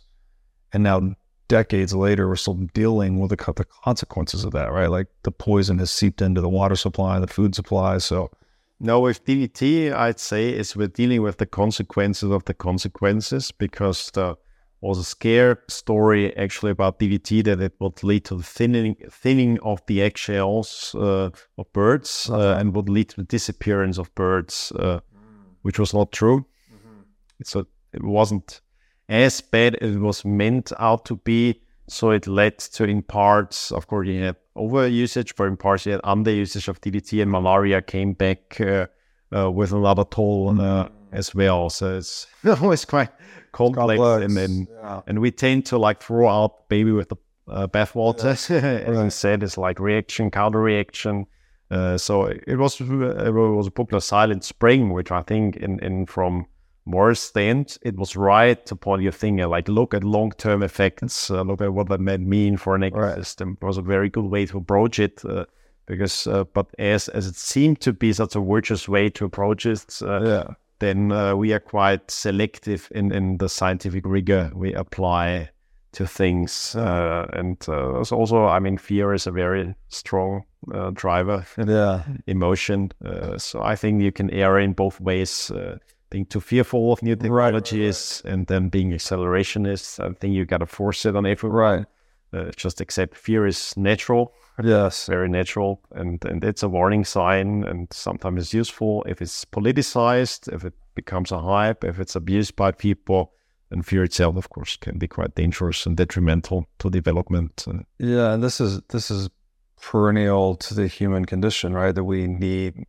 We're constantly trying to figure out that fine line of like where do we intervene to shape the course of events in our favor, and where do we have the humility not to intervene, right? That maybe we don't understand DDT fully. Let's not spray it on everything. Mhm. But even with the good intentions, right? We're trying Yeah. to prevent malaria or whatever it may be. yeah So, I mean, that seems like something we'll just always be dealing with. So it's all, all it's always going to be trial and error yeah in a way, Yes. and that's that's actually increasingly concerning as technology progresses because the errors become potentially much larger. Right, that if we misapply a technological solution, that we could we could destroy ourselves in theory. You know, especially if Yes, you get into it- biological weaponry and things like this. but only if it's a we that's employing technology that's politics usually Uh, what is overlooked usually is the engineering. Uh, a large part of engineering uh, is based on trial and error. Mhm. It's not like I know everything, I Yeah. figure it out, and I learn humility by figuring it out. It's like small Right. individuals trying out something. Usually, the in- inventor is risking most. Uh, Yeah. He really takes all the risk, and you learn from it. Yeah. He may die because he there was a wrong risk uh, to take. The first people sorry, flying, building uh, planes, uh, experimenting with nuclear physics, and so on. Of course, that was a toll, but I think that's that's great that people were able to bear the responsibility for their acts. It becomes dangerous when it's a political decision. It's like, do we have to employ this technology now? Is it like the panacea for everyone? Mm-hmm. There are people who don't want it uh, who's saying no, and then you get a mandate. Are we going to force them uh, uh, to do good? Uh, and that, of course, where where it ended. And then with DDT, it was of course also pictures of people being involuntarily doused by a kind of top-down shower instead of using it in a meaningful, sensible way. Because uh, usually, if, if you offer technology to people, they'd be reluctant first, but if they see it's a good means to their ends, uh, I don't have to do that much education uh, if just really if it works or not, and who's bearing the responsibility if it's not working. So the best way is to have an entrepreneur offering it, uh, mm-hmm. uh, and people figure out if it's good or not. Uh, if you say people are just stupid to figure that out, usually uh, that's that's a bad sign. Mm-hmm. People deciding for them and that have been some of the worst abuses of technology, of course. Right. So it's not technology in itself, I'd say, that increases the risks. Is collective action uh, uh, in a larger planetary scale. It's right. Thinking, oh, the expert all around the world agree, they figured it out. Now right, we gotta right, right. douse everyone with, yes. with, the magical stuff we invented. Yeah, we're gonna fix climate change by feeding the clouds with whatever chemicals and yeah. Uh, Scary indeed. So we mentioned this earlier that technology is obviously what's driving societal change primarily, and then the narrative and mythology sort of fits on to the new technological paradigm as it progresses. What what role did technological change play in moving away from Newtonian physics? Because obviously you had Einstein basically that created this theory initially, right? That oh, it's not Newtonian, it's relativity.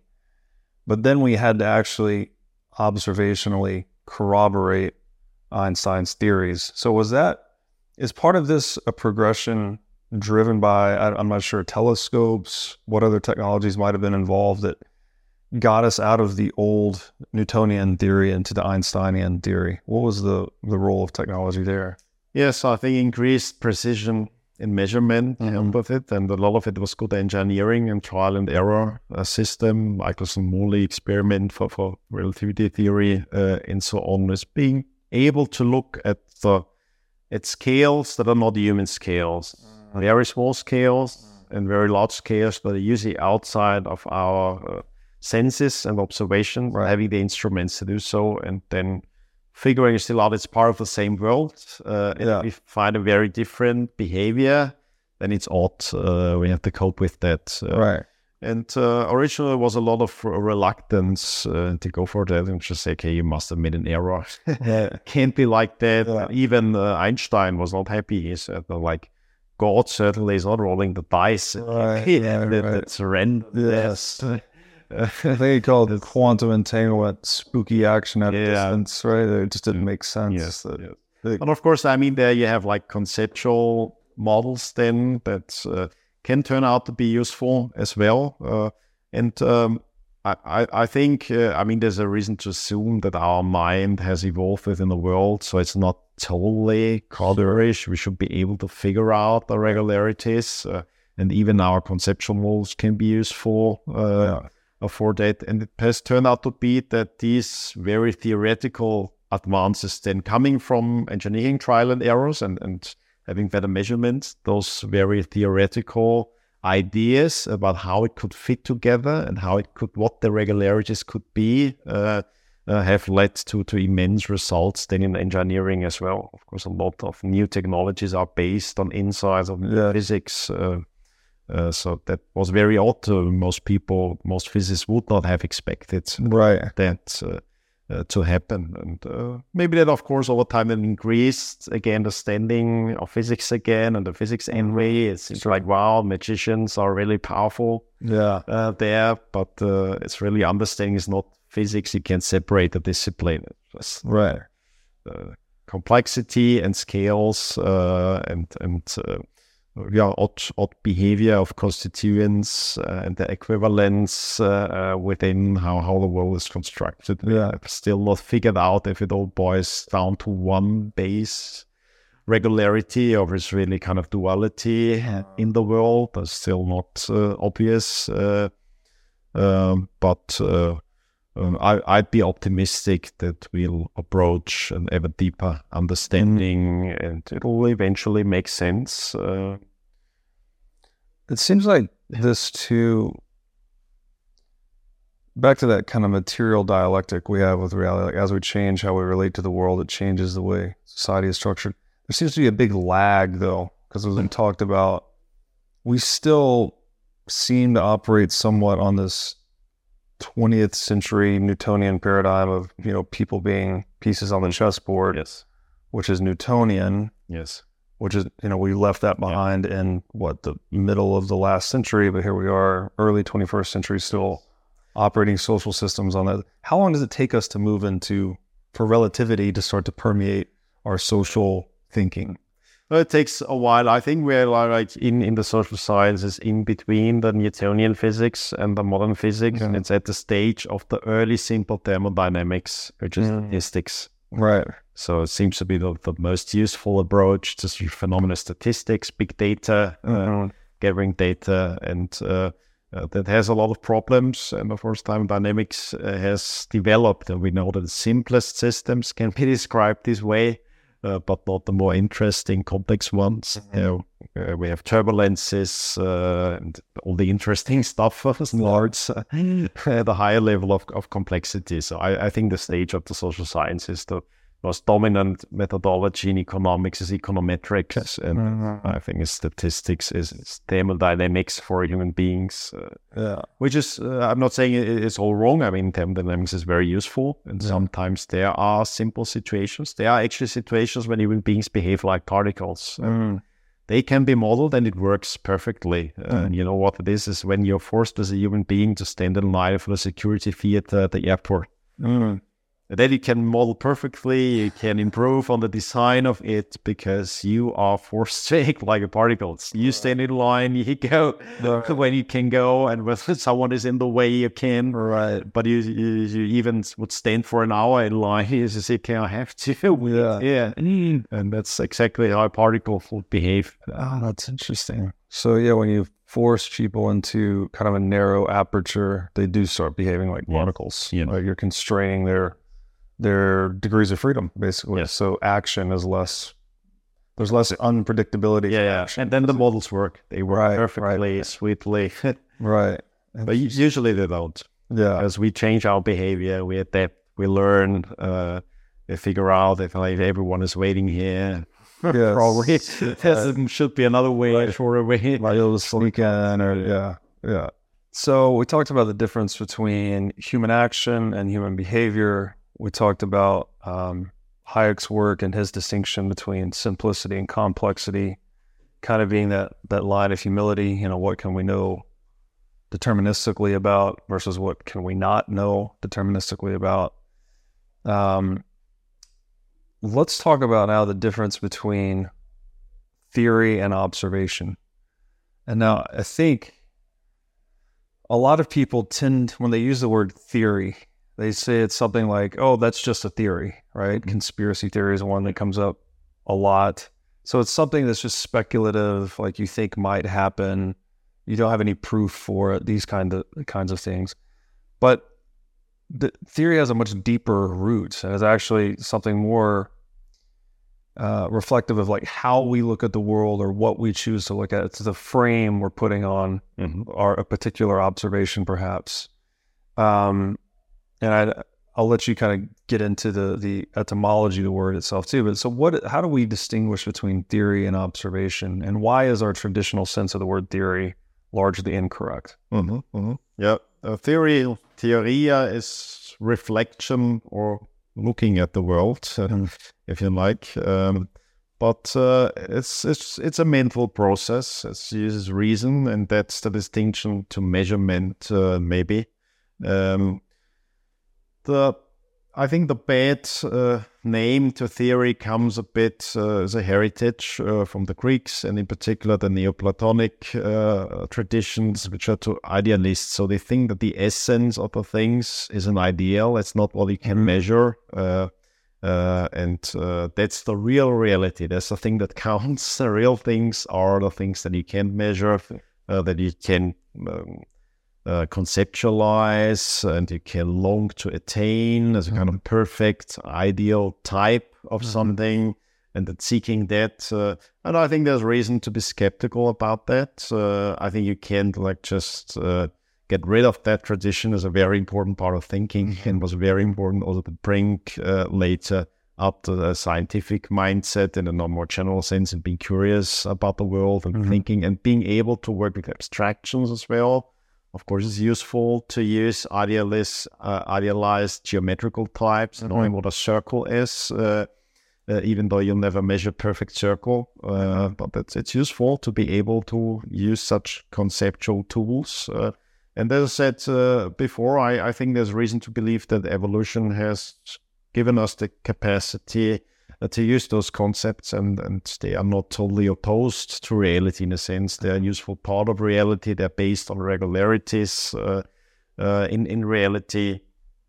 But you can go astray with theory in that sense, and it turns into fantasy and right. kind of uh, I can really uh, prove or disprove what the ideal type is, so I make it up.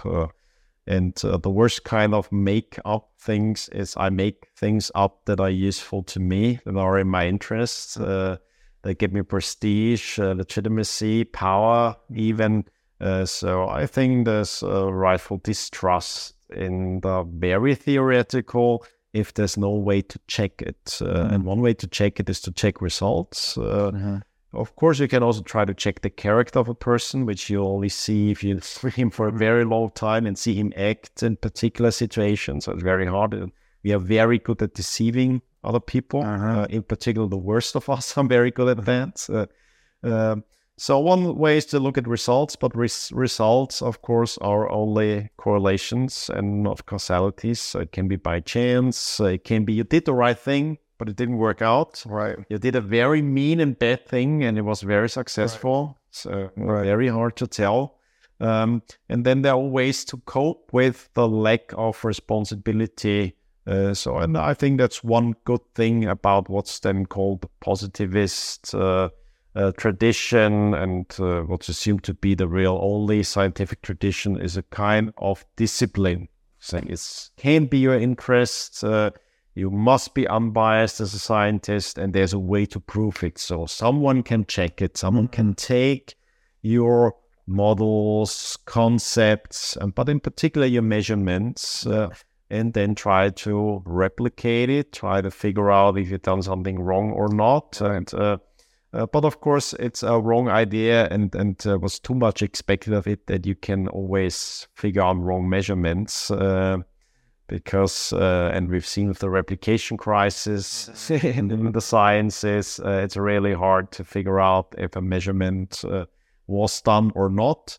And the more important question is what are you measuring and why are you measuring it uh, and how do you get access to the kind of measurements uh, uh, to the data? What's the bias? What's the reason you are and selecting that to be published and not the all the fail observations that you probably had.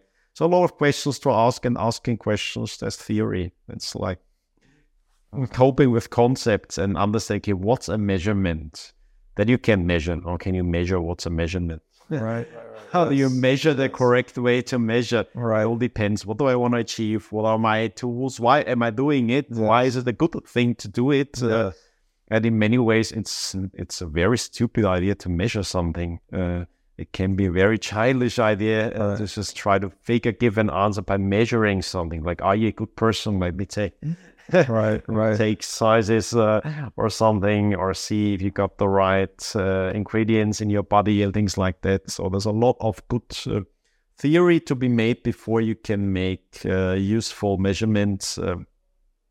Uh, measurement, there's nothing against measurements, just you need theory to know when you measure, how you measure, what it means to measure, uh, and what's the challenge in measuring, what's the bias you can get. Uh, and uh, so on. So I think it was an early stage uh, in scientific de- development between like the speculative, uh, exaggerated tradition, which was a lot of it was also grasping or holding tightly onto something of the past. In Austria, we had the Counter Reformation, uh, which was an effort, under very understandable effort to get rid of the Protestants, not because they hated the Protestants, because they realized it's a very dangerous uh, ferment uh, of thinking with a lot of heresies in mm-hmm. it. Uh, and it led to some disastrous results because you get all these sects then competing against each other within Protestantism and and some uh, crazy utopian experiments happening in this ferment and like doubting thinking that everyone for himself can uh, understand from the scriptures what God words uh, are meant to be and things like that. So I, I, think there was a reason to see that there are effects to be scared about, but the result was a political one. It was the Counter Reformation getting just rid of Protestants by mm. seeking out Protestants right. and getting more power to the Catholic Church while it was losing legitimacy.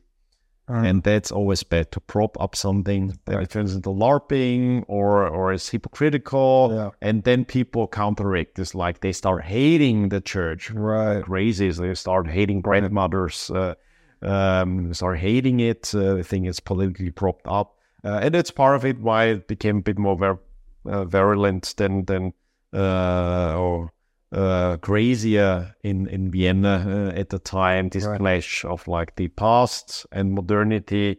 When you can't stop it, then it's all there uh, at once. Uh, um, yeah, and and uh, that was part of the reaction. So we were somewhere in between at that stage, and it was right to be skeptical about the speculative part of idealistic philosophy. Mm. And it's also part of the heritage of the Austrian School of Economics to be different to the German traditions, uh, which tend to be more idealist and be more realist. It's like we don't want to think about abstract concepts. We can use them as a tool, we want to understand real people, right. uh, the real results. We are not judgmental in the sense that we know we start with the idea what's the ideal person, right. and then we apply it to the real one. Right. We want to have empathy for normal, regular human beings and, and find something interesting and beautiful in them with all their faults. Uh, and uh, I, I, think it's a good approach, but it was the positive is I think it's a halfway stop in between. Then they think it's only measurements are all powerful. And everything that's not measurements is not scientific. Uh, you can only induce laws from the data, the facts. Mm-hmm. They speak for themselves. So like those who are in charge of the facts, they are the scientists, and it's the only proper way to know something. Mm. And it's still uh, a core idea in a lot of scientific practices. And I've seen I think we've seen a lot of abuse with that. So I think part of the pandemic situation also was over uh, or exaggeration based on a faulty epistemological uh, starting point. Um, uh, because when you start measuring, you only look again at human beings as particles, as problems, uh, and you don't see, and you think you can model now. Uh, right uh, behavior, how, uh, how it emerges. You can model catastrophes that are looming that only you can prevent. Uh, and uh, I think uh, there's a reason that you need good theory. And uh, if you're only measuring and you take no interest in theory, usually it's a bad sign mm. because uh, that can come from uh, a will to control. Uh, it's like, I don't care about what you say, let me measure you. It's like, I'm deciding what I take from you. Right. It's just the outside again, the behavior part. Yeah. I take no interest in what are your motives, your background, yeah. Uh, biography, your intentions. Uh, and uh, as long as I can't measure them, and then it's your fault because I can't measure them. Right, right, right. There's this good analogy is like, the, a trunk that's uh, searching for his keys out of the light post. That's because that's only the light he has, not because he lost it there. Uh, that seems to weigh with this exaggerated positivism. Yeah. So there's this. Um, I mean, I get, I, there's a good intention here, perhaps. Yeah. Um, uh, is the term weight free? Is it weight free? Value free? Yeah, uh, wertfrei or wertfrei. I'm saying I'm saying it terribly, of course, but uh, this idea of stripping away all the subjectivity, yep. right? So you're yep. just left with these reproducible, empirical scientific results that can be replicated. And so there's no you're you're getting a human bias out of the equation, Mm-hmm. right? And you're left with just this hard, objective scientific fact. Mm-hmm. But that so that's a good intention, I guess. Like Yes. you want to strip that away so that it's something reliable and rock solid that we can act upon. But then there's always there always remains the subjectivity of well, what facts are you selecting? Right? Which ones are you presenting? What narrative are they supporting? Like there's this although you're trying to get the subjectivity and bias out of it, the selection of the actual facts and the order they're presented, etc., you can never actually get rid of that, right? Like there's an infinite constellation of facts around us all the time. Exactly. So it's like, how do you choose them? Why are you choosing them? What are your intentions? Who are you? What are your motivations? Like this is the subjectivity that is uh, ineradicable, let's say. Yes. And um, maybe we we deluded ourselves, I don't know, into thinking that we can get to hard objective truth, and then then you know you get sayings like trust science, as we saw over the past three years, which is kind of oxymoronic in a way too, because you're saying don't question the science, and the science is a systematic way of questioning. So you're saying don't question the questioning. It's like what that doesn't make any sense. Um, so that's uh, uh, that was an ideal, I guess, that we were working towards, but you Yeah. can't actually attain in the real world for all these reasons we've laid out. Mm.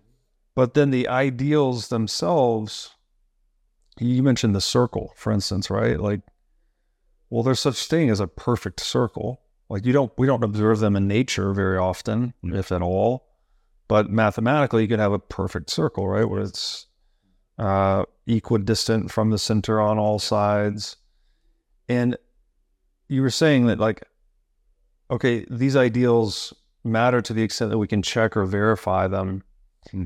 How do you, aren't we, like, with the, the perfection of a circle, for instance, aren't you sort of verifying it within, it's like a self contained verification in a way, right? Mm-hmm. Like you're saying, within the system of mathematics, Yes. I can prove that this is a perfect circle. Um, doesn't that dis like it's not attached to the real world though, right? It's only within that. Yeah, that's a very important question of philosophy, actually. It Yes. leads to a dualism. Uh, but uh, Mises uh, gave an answer in Hayek partly. Uh, I mean, one, uh, yes, if you start with axioms and you deduce, you're within a system. Yeah, Uh, and you don't know, uh, usually axioms, most people think axioms are arbitrary. Uh, Mm. Mises thought, no, with human action, we can start with an axiom that's not made up. It's irrefutable, right?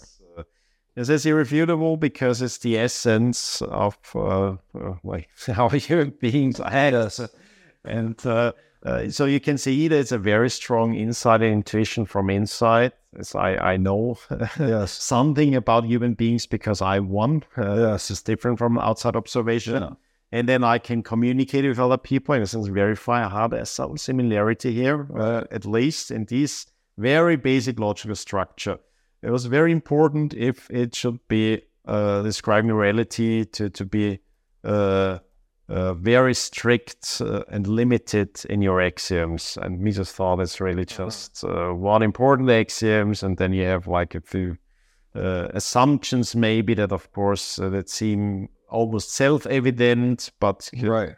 theoretically could be refuted. So, um, uh, so it's it's a very uh, um, yeah, a very selective uh, approach to that. Now, what what could be the link between axioms? I mean, there's the philosophical debate about uh, if mathematics describes just a made-up model of the world, and there are of course alternative mathematics. Uh, Right. I tend to assume that the regularities, uh, uh, how we represent them, that of course is like language. Mathematics is like a language as well. But it's a very structured language where you can have deductive insights that surprise you uh, by following it through. Uh, and I think this kind of inner regularity reflects a regularity of the cosmos. So I think there's a link. I think it makes sense that there's a link. Uh, uh, I think it makes sense that our mind is capable uh, to see that regularity and even entertain abstract uh, regularities like that.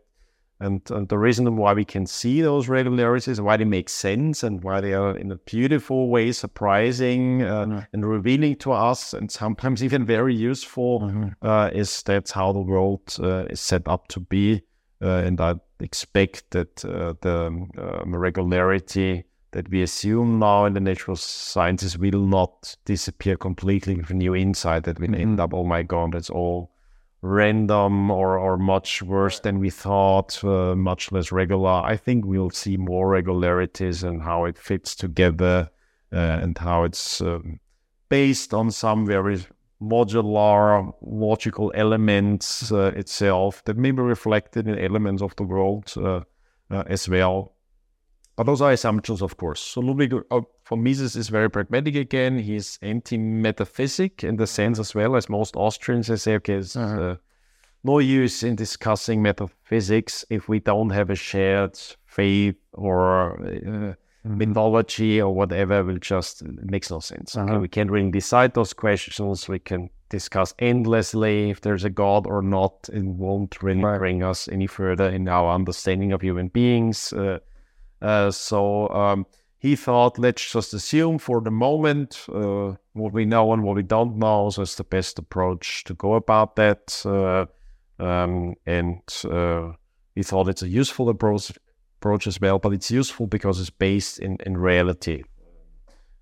And he says he knows he's not claiming that he knows for sure that the world is like that. He even thinks it may be possible in the future that uh, determinism may be upheld in the sense really everything is predetermined because it's a metaphysical question for him. He can't decide it. I mean, he can't see the inner workings uh, of the cosmos, so he's not strict in this philosophical stance. He tries to be open-minded in a sense, but uh, he's reacting, of course, against the positivists as well, and I think it's a very important counterweight, and that's why he puts so much focus on uh, praxeology as a deductive science. If he would have lived like uh, a few decades earlier, probably he would put all the focus on the inductive side of it. Uh, Because if you only have speculation, then of course, uh, Mises or the approach of the Austrian school was uh, say, "Oh, go back to reality, please, and look at real people."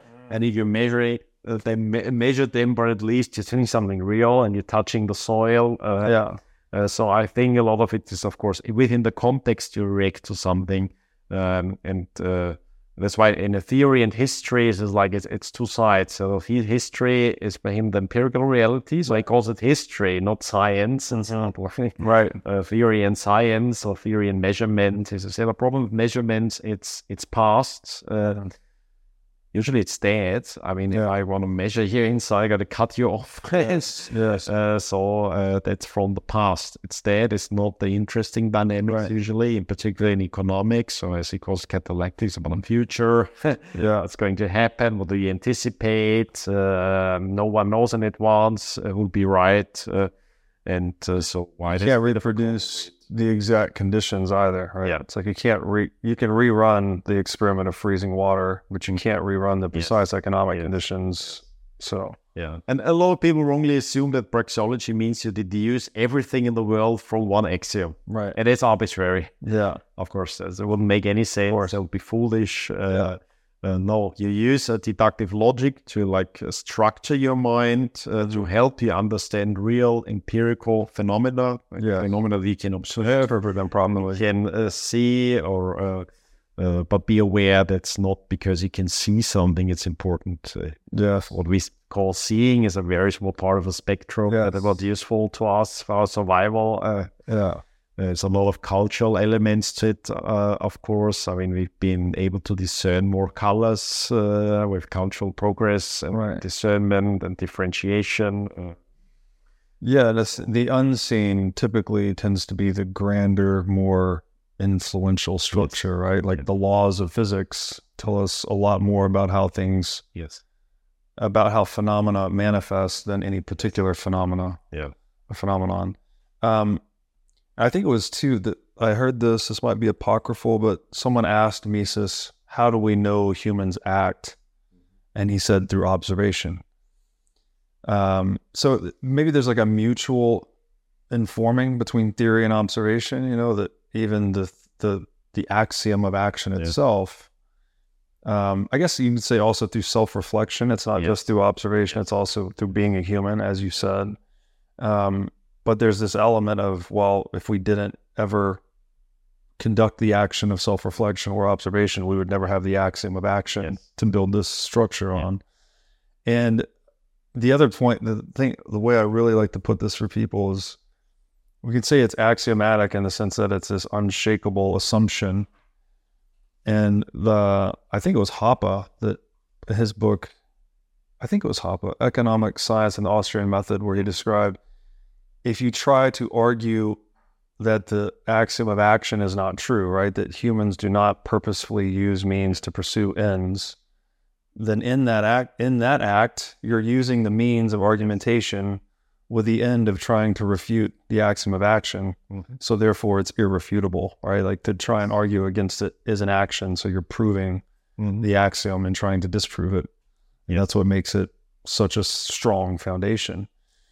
Yes, I mean, many people still assume it's a rhetorical trick. Uh, well, I think it's a strong argument. I mean, when Mises, uh, uh, Mises is measuring both like this performative uh, contradiction that would arise, but also he measures observation in the sense I have to see other people and realize they're human beings myself, and uh, their behavior could be explained by action. Uh, so that's that's part of it as well. So it comes from reality, uh, I'd say, uh, but there's uh, different ways, and it just calls it self-evident in a sense. It's even it's unthinkable that it wouldn't be like that, and uh, uh, you'd only argue about it if you don't like the conclusions. It's like why why would you argue about that human beings act? Yeah, I mean, you can argue a bit about like how relevant is uh, choice, but that's not what it's about. Uh, it's not a claim that we are always rational pursuers uh, of, of obvious ends. Uh, no, that's not what, what he means. Uh, it's uh, that we are not entirely determined, at least even they start claiming metaphysically, but uh, it's not useful to assume that we are determined by outside our environment. Uh, the best way to explain why uh, a human being shows a behavior, moves from left to right, is not to assume that some cause attracted him to the right and he had no other way. That can happen, of course, but the best approach is to assume he had a reason uh, to go there because there was something uh, that he, he maybe, and there are very different reasons that can lead to the same uh, kind of behavior. And Yeah. that's a useful uh, approach, I'd say.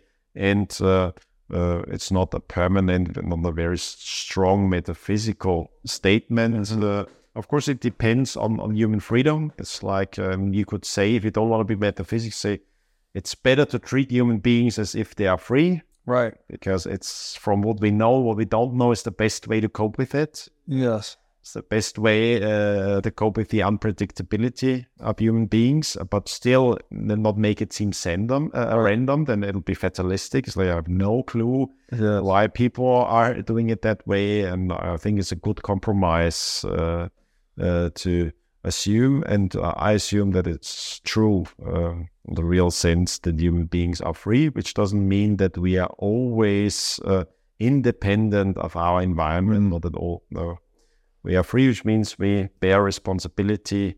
Uh, we can stop uh, acts. Uh, we can act against even our life interests. We're able to commit suicide. Uh, we are able to bear a pain. Uh, we can go against our instincts. Uh, um, we can do terrible things to which animals aren't even capable to do so. So there's this added element of responsibility. And epistemologically, it's best to assume that uh, you can't predict the behavior of a human being just by looking at the environment. Right. Usually, it go wrong. It's like this Right. the bad kind of prejudice that comes not from really knowing a kind of people and seeing as a kind, but uh, uh, from just the context, the outside observation. Um, and usually, it's not useful. It's not true. Right. uh, it doesn't help. So, so Again, it doesn't coming really matter if it's it's uh, about truth or, or false or Right. usefulness of a methodology. I think in both ways, it's well founded the praxeological approach. Yeah, I mean, you brought up the three body problem earlier, right? We have three objects in a gravitational dance. Yeah. it the the combinatorial explosion, right, that happens. You can't predict how those three simple objects moving through space and well-defined parameters. You can't predict all the motion uh, going forward. So it's like, well, what makes you think you could predict a human that has trillions of variables and inputs and Yeah. biases? You know, it's it's like the three body problem extrapolated to the highest degree. So of course, like to just be rational and you have to be humble in front of that. Uh, and I think too that you mentioned freedom. I the axiom of action is something I've been thinking about because Viktor Frankl had the final human freedom, right? Which he said that we always have that gap. Every human has that gap between their circumstances and how they choose to respond. Yes. And that's Yeah. that's the freedom that no one can remove. Yes. Even if you're in solitary confinement and being tortured and beaten, you've taken all your freedoms have been taken away. You can still choose to respond positively Yes. to the prison guards, Yeah. which he did, right? When he was actually in internment camp. Yes. He, uh, and he saw other people doing this as well, and they fared much better. Um, and that idea that you do have this, we have this fundamental human freedom, seems to accord its well, accord itself well with the axiom of action. Mhm. That you can't ever say deterministically what a human's going to do. Yes. So you might as well assume they're free. Yes. So that kind of maps onto Viktor Frankl's final human freedom.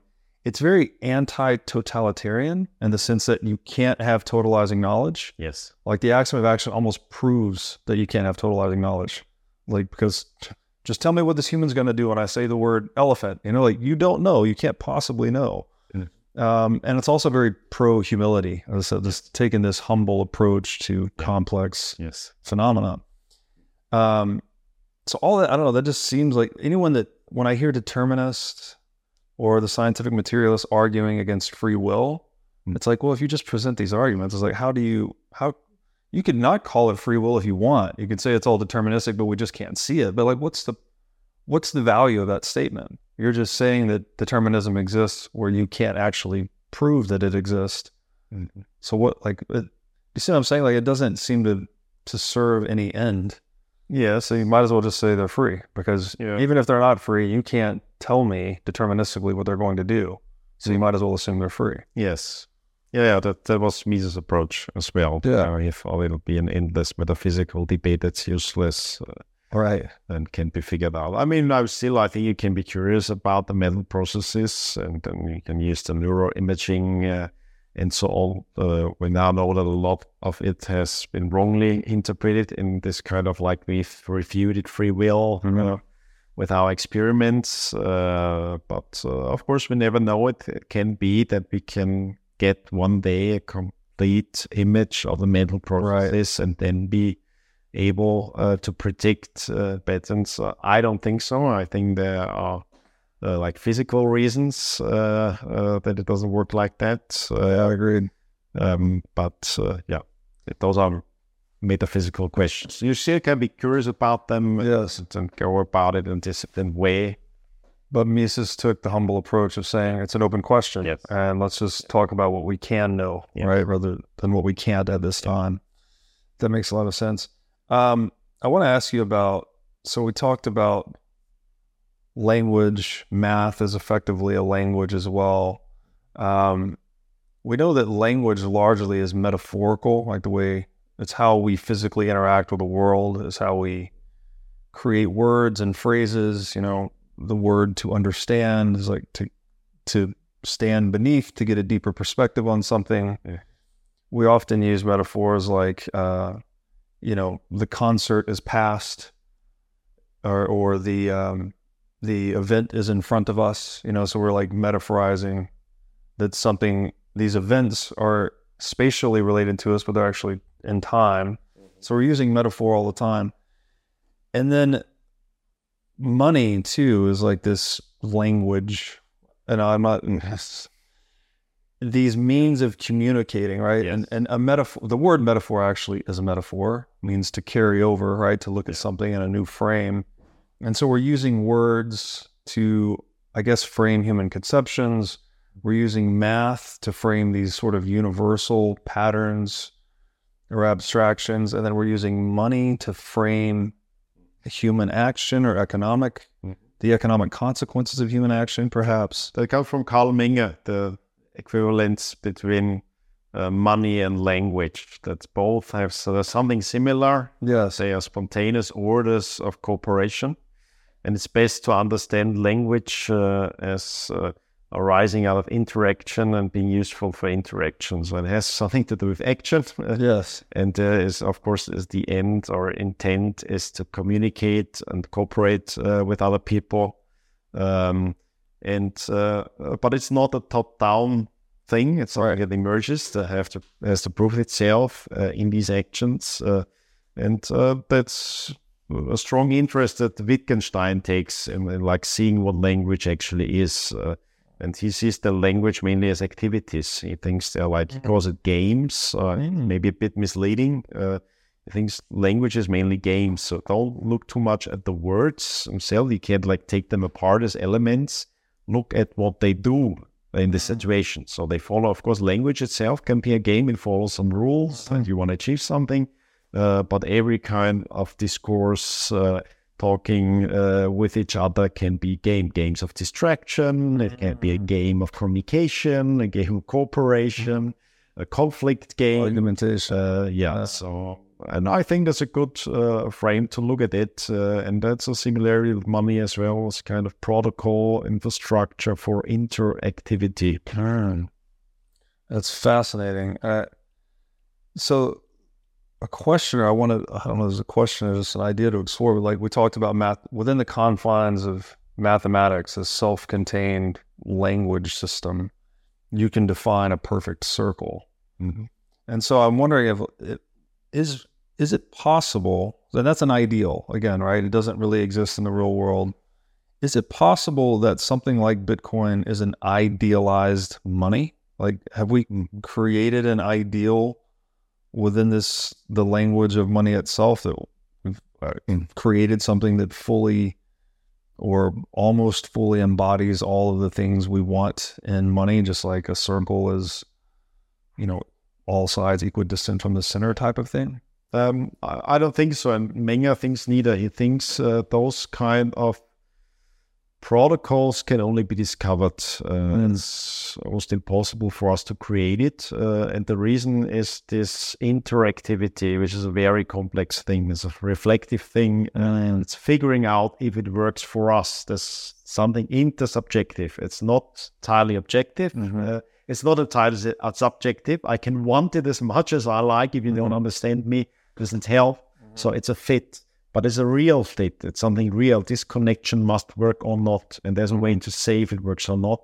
And to plan it uh, in advance is impossible. You have to figure out if it works. Uh, uh, and usually uh, with language, you figure out along the way. Have you understood me? Have you used the right words? I uh, got to improve my vocabulary, learn new words, or figure out, oh, wow. And uh, that's the most interesting thing. We're using the same words, but, you know, A sign saying, and that was an important insight by Wittgenstein, of course, but by others as well, that he thought most of philosophy turns around using the same words for different concepts. Uh, and that's why they endlessly talk about it, and they never reach a solution. And you're like, okay, yeah, it's, you haven't figured out the language. uh, there's a broken broken social consensus on the word itself. yes. So people just talk in circles. Yes. Right. Yeah. Yes. What um so is Bitcoin discovered or invented then? I think it's discovered.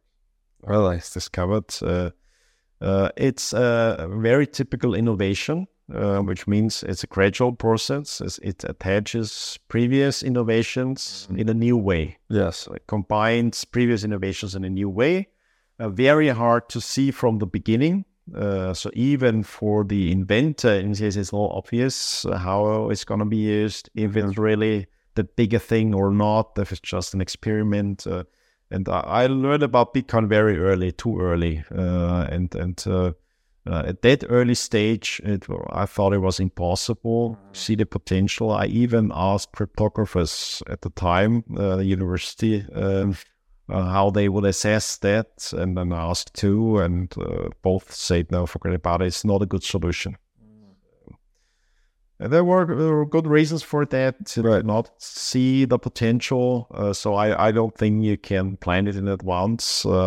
Um, and uh, I don't think it makes sense to assume that Satoshi Nakamoto is kind of a predictive genius. Uh, he's a great innovator uh, in that sense, but it's still uh, it had to work out in reality, and and it takes a while, and we're still learning, and we're still early, and we're still figuring out, trying to figure out what is this thing, Right. what it is useful for, what's just uh, an idea that's not really working out. People are not understanding. I mean, it doesn't help you if the, if the ideal thing, Yes. but no one gets it, uh, and we're Right. still uh, more or less at that stage. It seems like, and then you start thinking, okay, are people stupid? Yeah. What's going on? How long does it take you? But it's better to approach it. No, it's a discovery. You gotta Yeah. discover it, and when you're ready, you discover Yes, it. yes, yes. I can predict it. It's an uneven process, right? And yet, the, what's the quote that um, talent hits a target nobody else can hit, and genius hits a target nobody else can see. So I actually agree, and no disrespect to Satoshi, but he's not a genius in that sense because there were a lot. There's a long tradition of uh, the cypherpunks that saw the target, right? The separation of money and state. Many had taken their shot and missed. Mm. He's the one that finally took the shot. Again, building on prior innovations, combining them in the right way, took the shot and maybe hit it. Seem, hopefully, seems like it's going well so far. Now, I'd like to tell you about our sponsor, Crowd Health. Crowd Health is a Bitcoin enabled alternative to legacy health insurance. Now, let's face it, legacy health insurance is an absolute scam. Nobody can explain this better than the legendary comedian Chris Rock. insurance. You got to have some insurance. You got to. That's an insurance. They shouldn't even call it insurance. They should just call it in case shit. Like, I give a company some money in case shit happens. Now, if shit don't happen, shouldn't I get my money back? So, with Crowd Health, instead of just paying premiums that you'll never see again, you can hold part of this pool of savings in dollars and in Bitcoin through Crowd Health. And when you have a health event, you can draw against this pool of communal savings. So go to joincrowdhealth.com slash breedlove to learn more or sign up. Now I'd like to tell you about our sponsor, Wasabi Wallet. With Wasabi Wallet, you can receive, send, and store Bitcoin privately. In Wasabi Wallet, your transaction history and wallet balance are completely hidden. Wasabi Wallet is easy to use, all of its privacy features are built in by default, and it works with any amount of Bitcoin. Wasabi users can make CoinJoin transactions together with BTC Pay server users or Trezor Suite users. For BTC Pay server users, they can make payments directly inside of a CoinJoin, and for Trezor Suite users, you can make CoinJoins directly on a hardware wallet. These features result in the fee savings and security improvements for both sets of users. So go to wasabiwallet.io today to download the state of the art Bitcoin privacy wallet. Um, what? So is it if it's discovered? Then is it something?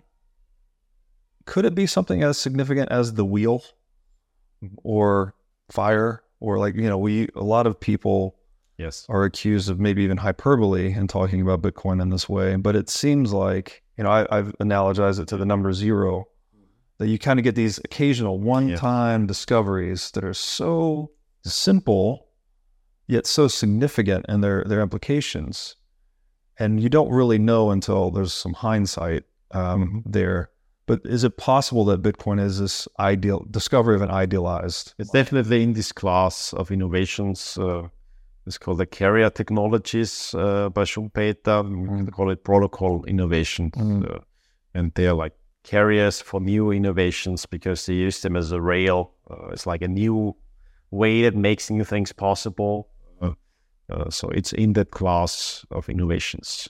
We'd see if it's a protocol that's adopted or not. And that really, unfortunately, doesn't only depend on how perfect the protocol is. Right, right, right. It depends on a lot this person to person, peer to peer discovery. Yes. Figuring out is this a fit for my ends and my concrete Right. Can I approach the means? Can I see? Can I understand it? Uh, and that boils down to, to Menger's uh, major insights into how oh, it's e- economic change happens. Yeah.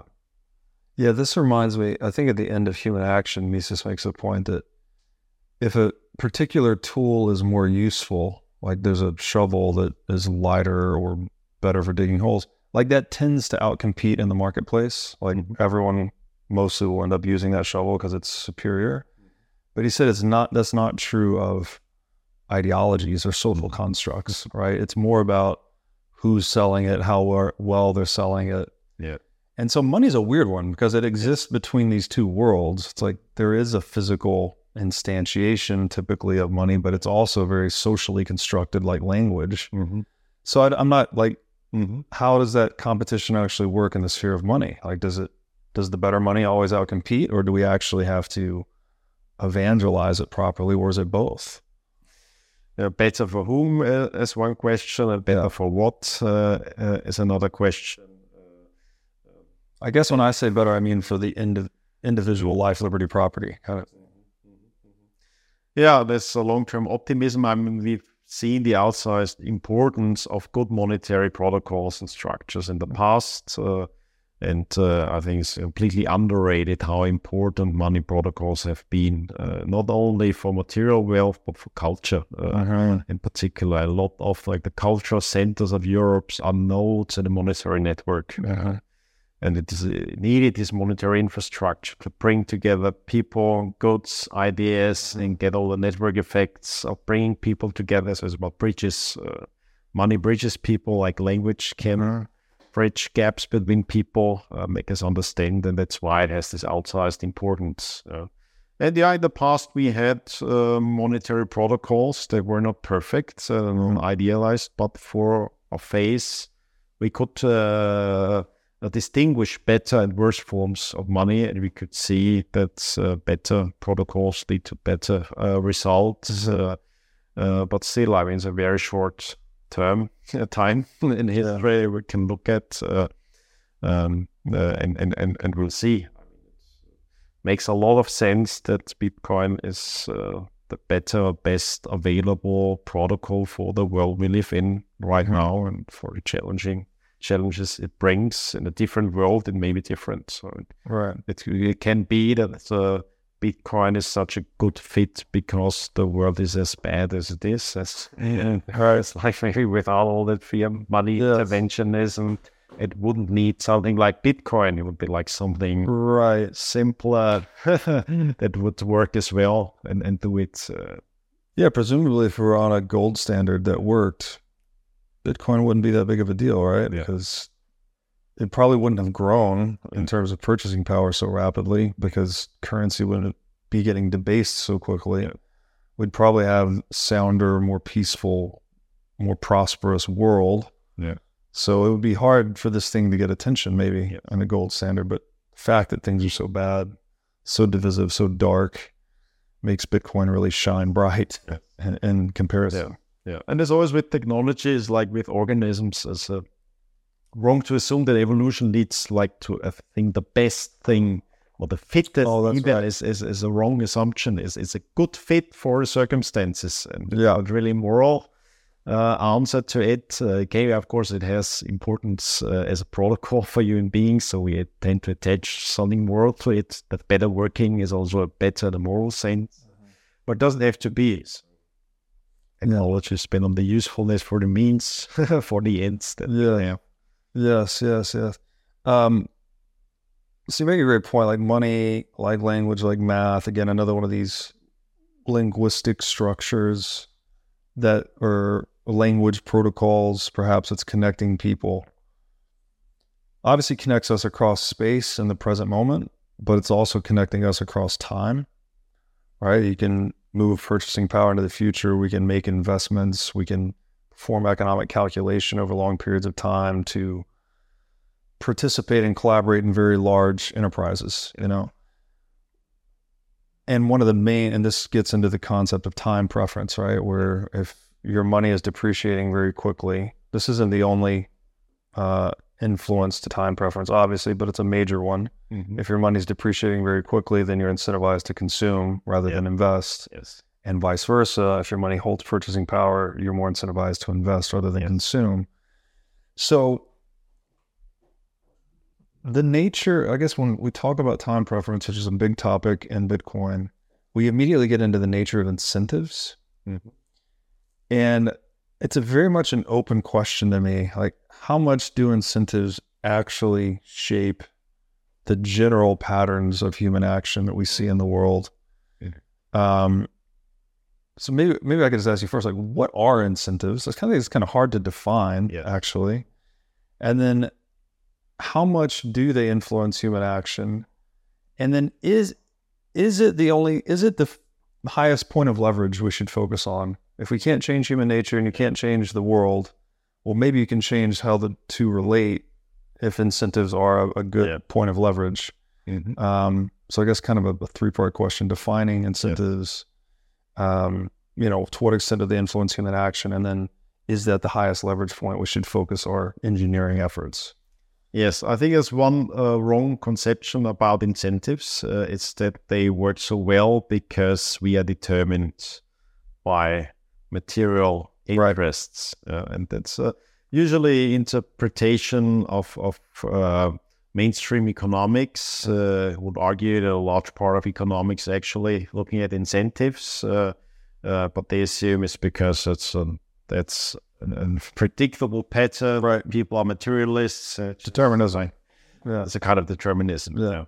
And it's wrong. Still, uh, in looking at incentives makes sense. It's the cui bono. I mean, for, for whom uh, does it bring a, an advantage? Uh, but then, of course, we see we have to define what kind of advantages we look at. And the more universal the benefit we look at, the better it works as a conceptual device. Mm. So, of course, I mean, it could be beneficial uh, for you to have blue flowers, and it's your personal preference. But by looking at that incentive, I think often blue flowers wouldn't help that much because it's not very universal. Mm-hmm. So, usually we talk about money.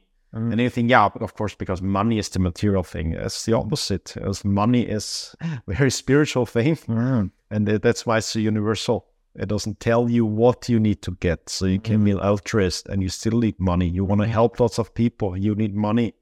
Um, and the same is, I mean, maybe weaker, sometimes stronger incentive is legitimacy, attention, praise. Uh, and yeah, that, that's useful to look at. I mean, what uh, what does he get out of it? Uh, is this thing, but it's only the get out of it with all the differences we have.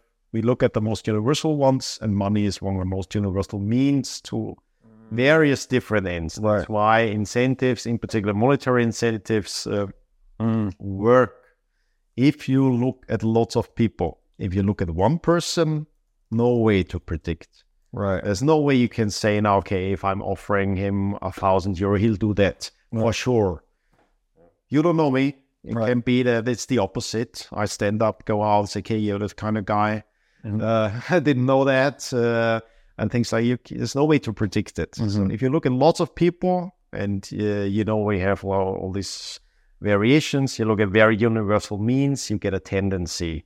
Because it could be that one person doesn't change, does the opposite. Yeah. But if you're like thousands of people, you say at least for more, it'll they'll be in a situation where the marginal benefit of the offer is just the way that they don't change their behavior, they don't change their preferences, Yeah. Uh, but it just fits their preferences so well.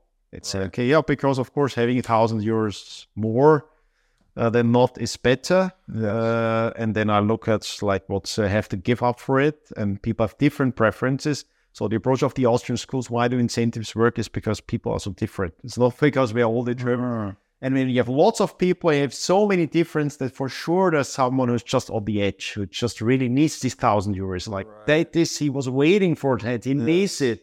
It's like the cancer surgery of his child, and he's ninety nine thousand raised, and is a thousand. Yeah, Yeah. and then of course, as then you say, ah, of course he was determined. Right. Not, not at all. So that's the reason why it makes sense to think about incentives. If you look at lots of people, and it's in particular important in institutional design.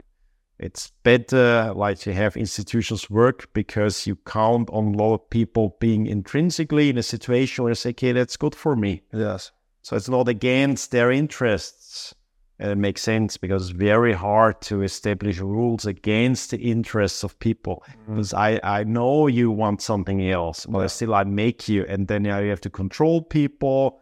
Um, which has a cost. What one thing that came up for me there as you're saying that, circling back to an earlier point, that Mises argues that social cooperation is like the universal means. Mm. Money, I guess, is a reflection of that, right? Yes. It's a manifestation of social cooperation. Because if you are stranded alone on an island, all of a sudden that money is worthless, right? There's no one to trade with, there's no social cooperation. But to the extent that you're integrated into a functional trading society, the money is like a universal means, right? It's an option on anything the market can produce. So there's a that's an interesting connection there. Yeah. Of course, explains the focus of Mises on money, whereas the Yeah. important monetary theorist, and he was at the time also recognized as the world authority on international monetary structures. Yes. Uh, and that's why he calls the largest part of economics catallactics uh, Mhm. comes from exchange, uh, bridges between people. Mm. Then what is so we can't know so incentives work because people are different, they have different preferences.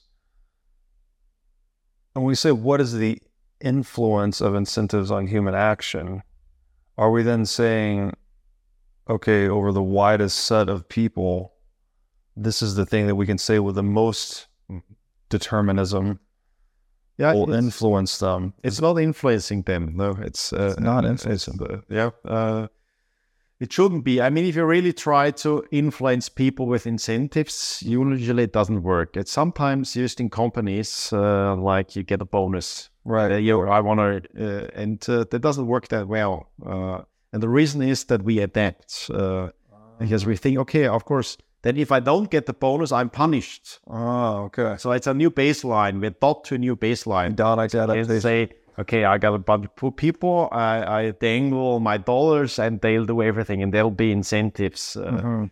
No, once they get used to another standard, you have to come up with more and more and more. And then, of course, we have a monetary problem of where's all the uh, ex, uh, exponential value coming from.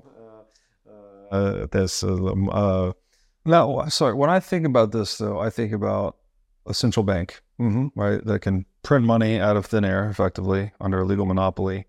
Those dollars can then be doled out arbitrarily, right, lent to corporations or helicopter money, whatever.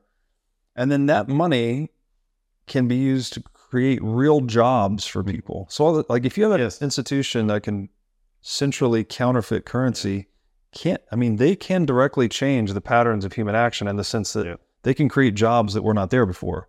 So people waking up and going to do an activity every day that they would not otherwise do if there weren't a legal monopoly on currency. No, there's a lot of change necessary for that to happen. Cultural change and uh, surrounding, because there's nothing that makes a person take a job, need a job, want a job, every kind of job. Uh, the natural baseline is no, someone offers me kind of fancy papers to do something I find nonsensical, unethical. I say no. Right. Uh, no thanks. Why should I uh, do that? So I must be in a situation of need and really think that. Uh, uh, but usually it's legitimacy much more so. It's like uh, you get a job comes with legitimacy, and of course there's a big salary then as well. But it's not like I'm a fool now, uh, then be like a prostitute. Of course, Sure, sure. no one really says like, Isn't "Oh, there- It's cool. You got that much money there. Uh, Right. No, I agree. I agree. I agree. But I'm I'm thinking of like very standard blue collar worker that's sort of in a pernicious situation where the existence of the central bank is also stealing his purchasing power, right? Making food more expensive, gas more expensive. So he has more of an incentive to take whatever job he can get. yeah. And then maybe the jobs that are actually being made available to him yes. are different, right? So there's less blue collar work available, more government bureaucracy work available. So it, It's a vicious circle. Yeah. Comes mainly from indebtedness. Indebtedness makes people need to take any job, right? Hold on to it. yes, and be really under the authority of a boss. And, it, Yes. and so people realize it's a win win uh, thing or should be a win win thing. Uh, so it's more the structural change and it dissipates for society. It's not directly the money thing. It's not like oh, people are materialistic and they see the fancy science. It's a cultural process of adopting that mindset, uh, uh, and it's much worse because it's it's hidden uh, uh, and it goes over time. Yeah. Um, But there's some connection to the material incentives, though, because you use the word indebtedness. Yeah. Would you agree that fiat currency incentivizes people to go into debt? yes, of course. So we're actually, by shifting the incentive landscape, you're causing more people to become indebted, which puts them more into that vicious. So you have lots of people who are like marginal debt in the preference structure. Say, yeah, if it's a bit cheaper, the debt, I would take it out Yeah. uh, under certain uh, circumstances. Also, need the legitimacy for debt. As I don't look like a fool. Everyone else is doing it. Of Right, course, I take out a loan. Uh, that's how you do Yes. it. Uh, stuff. So it needs a gradual process. Uh, and um, sometimes you realize, okay, there's everything, there's this uh, marginal law, the marginalism is part of the Austrian school. It's like you can't extrapolate. You can't say, okay, we'll increase debt and everyone will be indebted. Right. We have a lot of distortions uh, happening. Um, um, so uh, it's it's not obviously that you can extrapolate. So the increasing uh, increased indebtedness is not just uh, producing more money. It's all the side effects uh, uh, of the monetary distorted monetary systems, distorted uh, legitimacy systems, then also cultural change uh, that um, I think generally a lack uh, and and, and uh, lack of competence or valuing competence. Uh, a lot of is just getting people jobs and and not thinking. Uh, uh, that it's that important how well they do their job. And it's it's uh, of course there are in- incentives in the sense there are always some people ready to go for that. Uh, Yes. there are people that will go into prostitution, and we have different levels and different contexts. It's, it's not that they are worse people in a sense, but are different contexts. And so you get like everyone who's ready to do it at a certain price, you get them. If you lower the price, you get more and more people. If that is for free, you'll have much more people. Not Right, right, you right, can't right, have hundred percent. Uh, uh, fortunately, it doesn't work like that. That would be deterministic. It's like, uh, why aren't you indebted uh, as well? And and uh, that you'll see, and then you ha- you can even have counter reaction because Mm-hmm. in zero debt, uh, uh, zero interest debt, of course, at least there's so many distortions that it can Yeah. lead to counter reactions. Uh, No, it's a great point. It's hard to to disentangle. I'm reminded here too. I think this is in Hoppe's book, A Theory of Socialism and Capitalism, where he argues that the rate at which you violate private property, again, I'm not determines, but influences the rate at which society morally decays, right? Because you're you're rewarding a non-productive political actor yes, right, for taxing you or inflating Yeah. the currency. They're just stealing from you. yes, They're being made richer in this system. More people are copying them, emulating their strategy. And on the other side, the pr- the victim, the productive market actor, Yeah. has less of an incentive to be productive because they're keeping a lower percentage of the fruits of their labor. Mm-hmm. And so over time, this shapes the actual path of character development, culture, morality. yeah. And so again, is that is that uh, incentives interacting with morality or perhaps ethics through this material dialectic? Uh, that's the long-term change that I would uh, um, dif- differentiate. Now, it would be deterministic if, like, the short-term effect is always there, Right. and there's a long-term effect. I'm not sure if it's really the material thing. I think it's at least as important is the dissipating change in the social structure. See, because uh, at first you get only people who are ready to take the re- reward uh, and do something that you wouldn't usually do At the margin. but they are elevated at a certain position. Right. And it's not just they have a salary for doing something immoral and stupid and incompetent. It's you get all the legitimacy with it. It's oh, it's a proper job, and you just don't understand it, and uh, it's a diverse uh, uh, employee and, um, and and things like that. And you need that as well because otherwise it'll look foolish. I mean, still, I mean, if everyone uh, behaved as they behaved before. Uh, and the mindset was the same. Uh, if some rich person comes around and pays you a million dollar to do something very stupid and immoral, still people will ridiculize you and won't be adopted as the new success model. It's Right. only over time, a gradual, gradual process. Uh, uh, and that's the thing that we are not all the same. There are, and that's uh, an inside of Hayek as well. Intellectuals play an outside the role, and those are like the gatekeeping, the narratives, the legitimacy structures. I mean, who is a fool for doing something? Who is a fool for missing out? Who are the serious people, mm-hmm. like the real ones? Of course, not prostitutes, mm-hmm. because they have proper jobs and proper trainings, and, uh, and so on. And and that's a lot of narrative change. Uh, uh, and of course, it's if you have some narrative change that mm, uh, having a lot of fiat money income in a job is something great and successful, mm-hmm. then people will tend to copy it, and you'll be proud about your father. And right. He gets a million dollars uh, for selling bullshit, uh, violating the integrity of other people. Right. Ever, and no one ever found something distasteful about that yeah, of course, then you can kind of follow in that pattern and see, I want to be as successful as my dad. But he had that uh, always. Uh, so it's, I think, more the structures, uh, but of course, the material, the very universal means can explain a lot. And a lot of people can be the context where they say, I can't be choosy yeah. what occupation I take. If there's only prostitution left, I'll be a prostitute. There's right. nothing bad about it. yeah. It's a need. I can survive. I can uh, um, make my child survive. Uh, and yeah, that's a bad situation. Uh, it doesn't come out of the incentive, uh, right? The structure of the society. Yeah. So, yeah. Okay. I hear what you're saying. Like there's a there's a preference structure at any one point, and they're just going to respond. But maybe in the long run, that preference structure is sculpted by the options available, which have to do with material incentives. Yeah.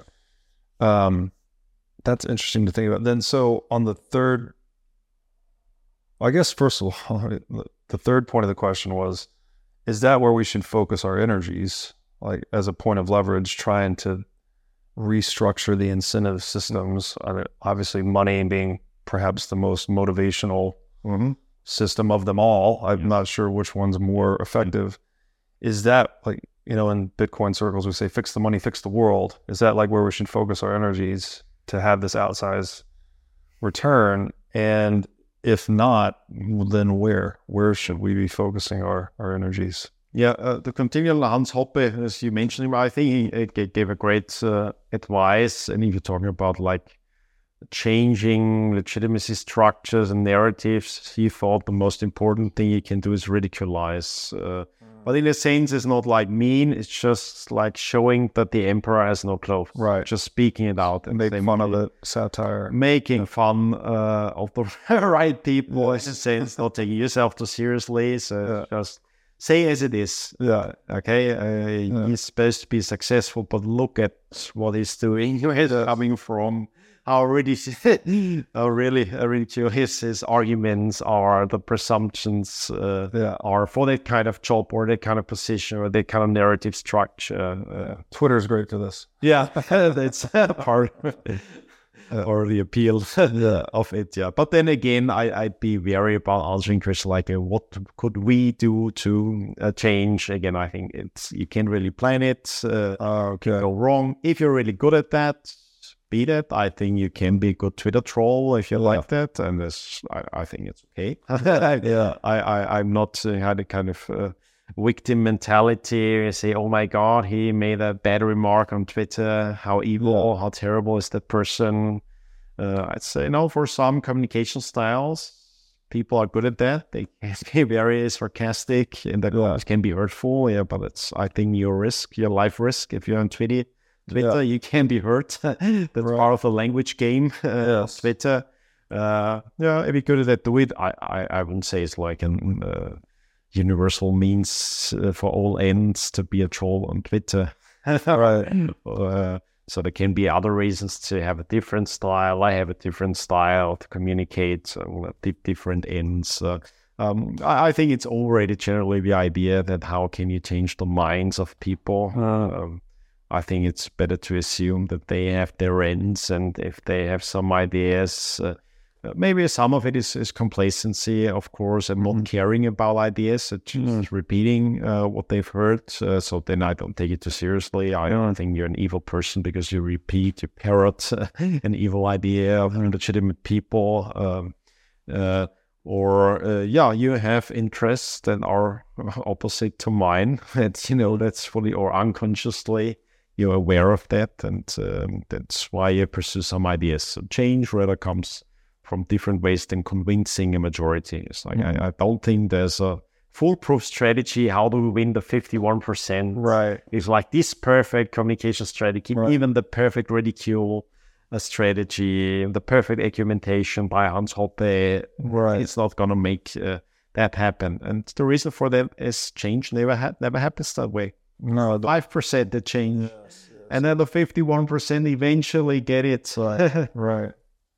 Yeah, that's a great point. Okay, I so I'm very interested in this relationship between I don't know, human being. Like I, I've almost taken the position, and I don't want to sound like a determinist, but it seems like there's a significant extent to which we like our the way we are, our character, our morality, our be- patterns of behavior and action, we they are emergent from uh, there's a theme we've touched on a lot here, right? The technological paradigm we inhabit, the incentive structures we inhabit, that we are in feedback with the world, a world that we create, right? So what do we say? That we create the world and in turn the world creates us. Like we're constantly in this feedback loop. Yeah. And so the question for me is like, okay, how do we create these structures such that we can optimize ourselves in the process? And now, one of the things we hit on today is okay, social cooperation is this universal means. Like, no matter which end you're pursuing, you almost always need social cooperation because it gives us all these amazing things like productivity and division of labor, et cetera. Um, you also just need more people to do bigger projects, right? Like you can't do everything yourself. You need more hands. Many hands make light work. Social cooperation is optimized under conditions of private property, Hmm. as Mises argues. Yeah. Right. The the history of civilization is inextricably linked to the history of private property. Yeah. So does that mean private property is a universal means in a way that it, that it helps us access social cooperation? Yeah, I, I think it's a protocol as well. Uh, and you can look at rules, of course, a kind of software of uh, leading together. And I think private property is a good rule, a very uh, simple one. And and the aspect about private property is its spheres of responsibility. Uh, Right. uh, and I, I think that's a very good rule to have differentiated spheres of responsibility uh, and have the capacity to say no to something. That's Right. The essence for uh, Mises, uh, all the advantages of, of uh, efficiency uh, doesn't come really from the market. It's based on private property. Right. It's based on you saying, no, that's mine. I don't want it. You offer me something. No, I'm sorry. I don't need it. I don't like it. And it's this feedback that helps us. That Yes. information, because then now it's trial and error. Now we can figure out something. Right. How do we get win-win? Yes. Yes. Without yes, that, yes, no prices, no calculation, no efficiency, all goes to waste. You do something stupid that I don't need. I just see you don't need a mismatch, and we're all angry. No, all angry at right. each other. That's right. And that it's the word that keeps producers honest too. Yes. Because if I'm the only car dealer in town and you're negotiating with me, I'm like, you got nowhere else to go. I'll sell it to you whatever price I want. I'm a monopolist. But if I know you can say no and you can take your business to my competitor next door, Yes. then I'm going to deal with you in good faith. Yeah. And based on that protocol, the most important change agent then is the entrepreneur or promoter. I mean, it's bad wording. Yeah, yeah. That's Mises. He he was like pro- promotion is Selling an idea, right?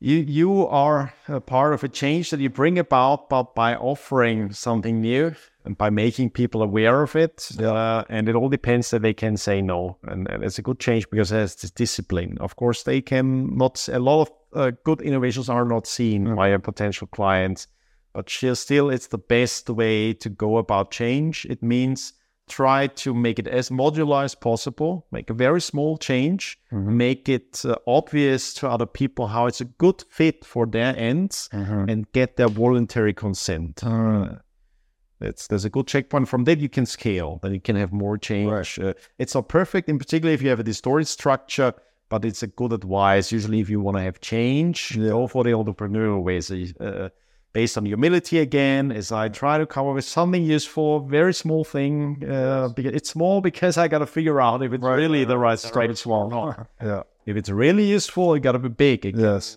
become big uh, uh, later on. So the advice would rather be for change, go the entrepreneurial way. Uh, I think it's a good, it's a polite way. Yes. it's a better way. Uh, and uh, if you don't see that way open, uh, something really bad can happen. And that's what uh, Eric Voegelin thinks is at the basis of most of conflicts and uh, political craziness. Uh, and he calls it um, anoia. Uh, and he thinks it's a mismatch between your soul, he says, and the order you live in. So it's like uh, it, it doesn't fit. It's terrible. I have this great idea how it should be. It's not like that. And then I have my model. I look at the world. I say the world is shit. People are shit. Uh, uh, and then it's a terrible mismatch. Uh, it leads. He thinks it's a pathology. It's a sickness of the soul. It's, it's an inflammation of the soul. Even it's an inflammation of the soul. Uh, and then you do crazy stuff uh, to heal to deal with that inflammation. Wow. And I think it's it's a very astute observation and how that these ideological movements uh, have come about. Uh, and his advice is to find a good match between your soul and the world as it is, not as you like it to be. Right. Can be ready to accept the way things are, the way human beings are. That some change takes time Yeah. uh, that you don't know for sure it's the right way. Uh, still doesn't mean that you don't have values. Uh, it just uh, makes you help it understand what can I change, what can I change, uh, and and be become uh, be in a productive situation to uh, the gap, the mismatch between Right. what you like to see and how the world is. Uh, because if it's too far apart, then you become the utopian that creates a new world and that starts to hate the world as it is, and that's the danger. Yeah, you want to get rid of everything. You want to destroy everything so that my shining, idealized Yes. world can emerge, uh, uh, and it really turns into uh, violence. And uh, there's there's a good term that comes from Freud. He hasn't used it properly. Uh, I think it's this uh, thanatos uh, as opposed to eros. Eros is striving for life. Also Hayek uh, uses this uh, the living as you want living, the flourishing. The thanatos is the death drive. Is Oh yes. I hate the world so much. I won't have kids. I dislike you. Everyone should commit suicide, but myself, of course. Uh, uh, let's reduce our footprint to zero. Uh, stuff like that. Uh, and I think it comes. Uh, I think it's correct to see it as a kind of pathology of the soul. It's an inflammation. There are good reasons for that. So um, I think we should be compassionate about that inflammation. In particular, the young can be afflicted by it with all the craziness around them, but still it's a serious condition and, and yeah, take care that this doesn't lead to un- anti-social behavior like politics. Yeah, it all seems like many of us go through that phase when we're young, right? You look out onto the world and you think this is wrong, that is wrong, and you feel almost like a revolutionary orientation to the world. And know, you get a little bit older and you start to realize there might be some wisdom in the way things are structured, um, even if there are still changes that are necessary. But it's a great point. I, so just to try and put a button on this, uh, social cooperation is the universal means, private property is the institution that facilitates the greatest degree of social cooperation. I think is a pretty fair statement to make. And then uh, superimposing that onto Hoppe's argument that the rate to which we violate private property is the rate that which we drive the moral decomposition of society. What is the value if if Bitcoin is something I don't want to say it's inviolable private property, but it's probably the closest thing we've ever had to it. You know, it's something that you can truly own independent of any, Yeah. anyone else's opinion or any institution, any political authority. Is it possible that it creates a feedback loop in which we become better? Like a more incorruptible basis of private property leads to a more, if violating private property decomposes us morally, does really strong private property help us build ourselves up morally? Yes, I think one aspect is pushes for responsibility. Yes. and for a lot of people, it's too much. They feel the burden of it, like really owning something. That's a really good point, by the way. It's we always say private property, right? But it's equally a responsibility. Yeah. If you don't take care of the thing you own, then you don't have the thing you own. Yes. Yeah, yeah, yeah. You you can't uh, have other people bear the costs and you're destroying the thing that you've been responsible for. Yeah. Um, and uh, yeah, so in a sense, it pushes for it. Uh, still, mostly it doesn't change people. It's just people who don't like that kind of responsibility. Hey, find a way to like make it different, make a better Bitcoin, use custodians, use that thing, use paper Bitcoin, or not use it at all. Just hate it for what it is because it is like it. Uh, uh, but over time, it man can be a gradual push. Then, but it's, I think it's a cultural shift. You see people going for it. You see how it changes them, or it helps them express uh, uh, what they could be. Uh, and you say, "Yeah, it's not that bad." I've met now the fifth Bitcoiner, and he turned out to be even not a psychopath, pretty reasonable person. uh, and I think that's uh, how hard. And I, I could try it as well. It's, Yeah. it seemed to be evil. Uh, it seems feasible.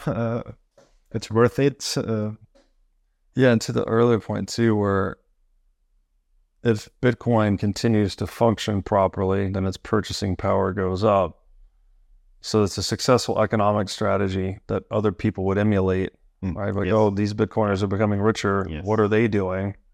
And so then you get this shift, right? It's like, well, they're not consuming as much. They're going to church. They're having kids. They're working out, and all these things that again, general patterns of action you've seen Bitcoiners kind of tilt towards that that might, I don't know, it's all very speculative, I guess, but it's interesting to think about these feedback loops. I mean, between the systems and ourselves. And like, if we change the system fundamentally, does that change how we look over time? Yes. Yeah, short term, I say it's mainly selection. Yeah. But long term, it uh, changes the cu- the culture changes around it, and it's mainly about what's legitimate. Uh, Yeah. Who is considered successful? Uh, is it really just the price uh, Right. action you've taken, or something else? What have you done with it? What have you done with the wealth? How, how, how does it show? Right. how useful you are as a person to other people, uh, and, and things like that. And that's a gradual long term change. And there, of course, uh, better protocol should change it. Uh, and, and yeah, it changes incentives in that sense, of course. Other people to emulate. Yes, yes, yeah. We didn't talk about that today, but uh, Rene Girard's work on mimetic desire, very interesting stuff. We're always imitating one another. And then I guess maybe we'd get different mythologies, right? It's a technological change. Is that just like the hunters and gatherers have different mythologies and the agriculturalists that someday will have different mythologies about digital world? Like, it's a very interesting time to be alive. Uh, Rahim, this has been awesome. I've kept you for too long as it is. Um, I'm really glad you're able to join me. I'll, we'll link to all these papers in the show notes. I love reading this stuff. It's always blows my mind how much thought has been paid to these kind of nuanced, complex areas. But these papers are old, right? These are what, 40, 50, 60 year old papers. And, um, you know, as we've touched on a lot today, these things change doesn't happen evenly. So, you know, people were looking around the corner to some extent to changes that we're experiencing now, but they wrote about them, you know, decades ago. So I appreciate you recommending them. Uh, do you have any closing words for the audience? And if not, can you let people know where they can find you on the internet?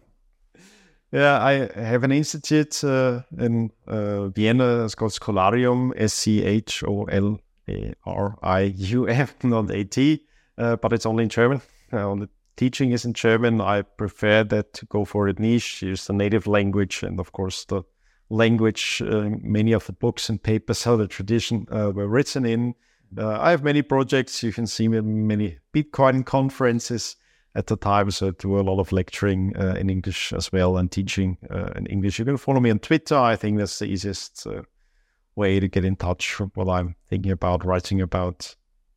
Beautiful. We'll link to Twitter in the show notes. And thank you again for doing this. This was awesome. Thanks. It was a pleasure.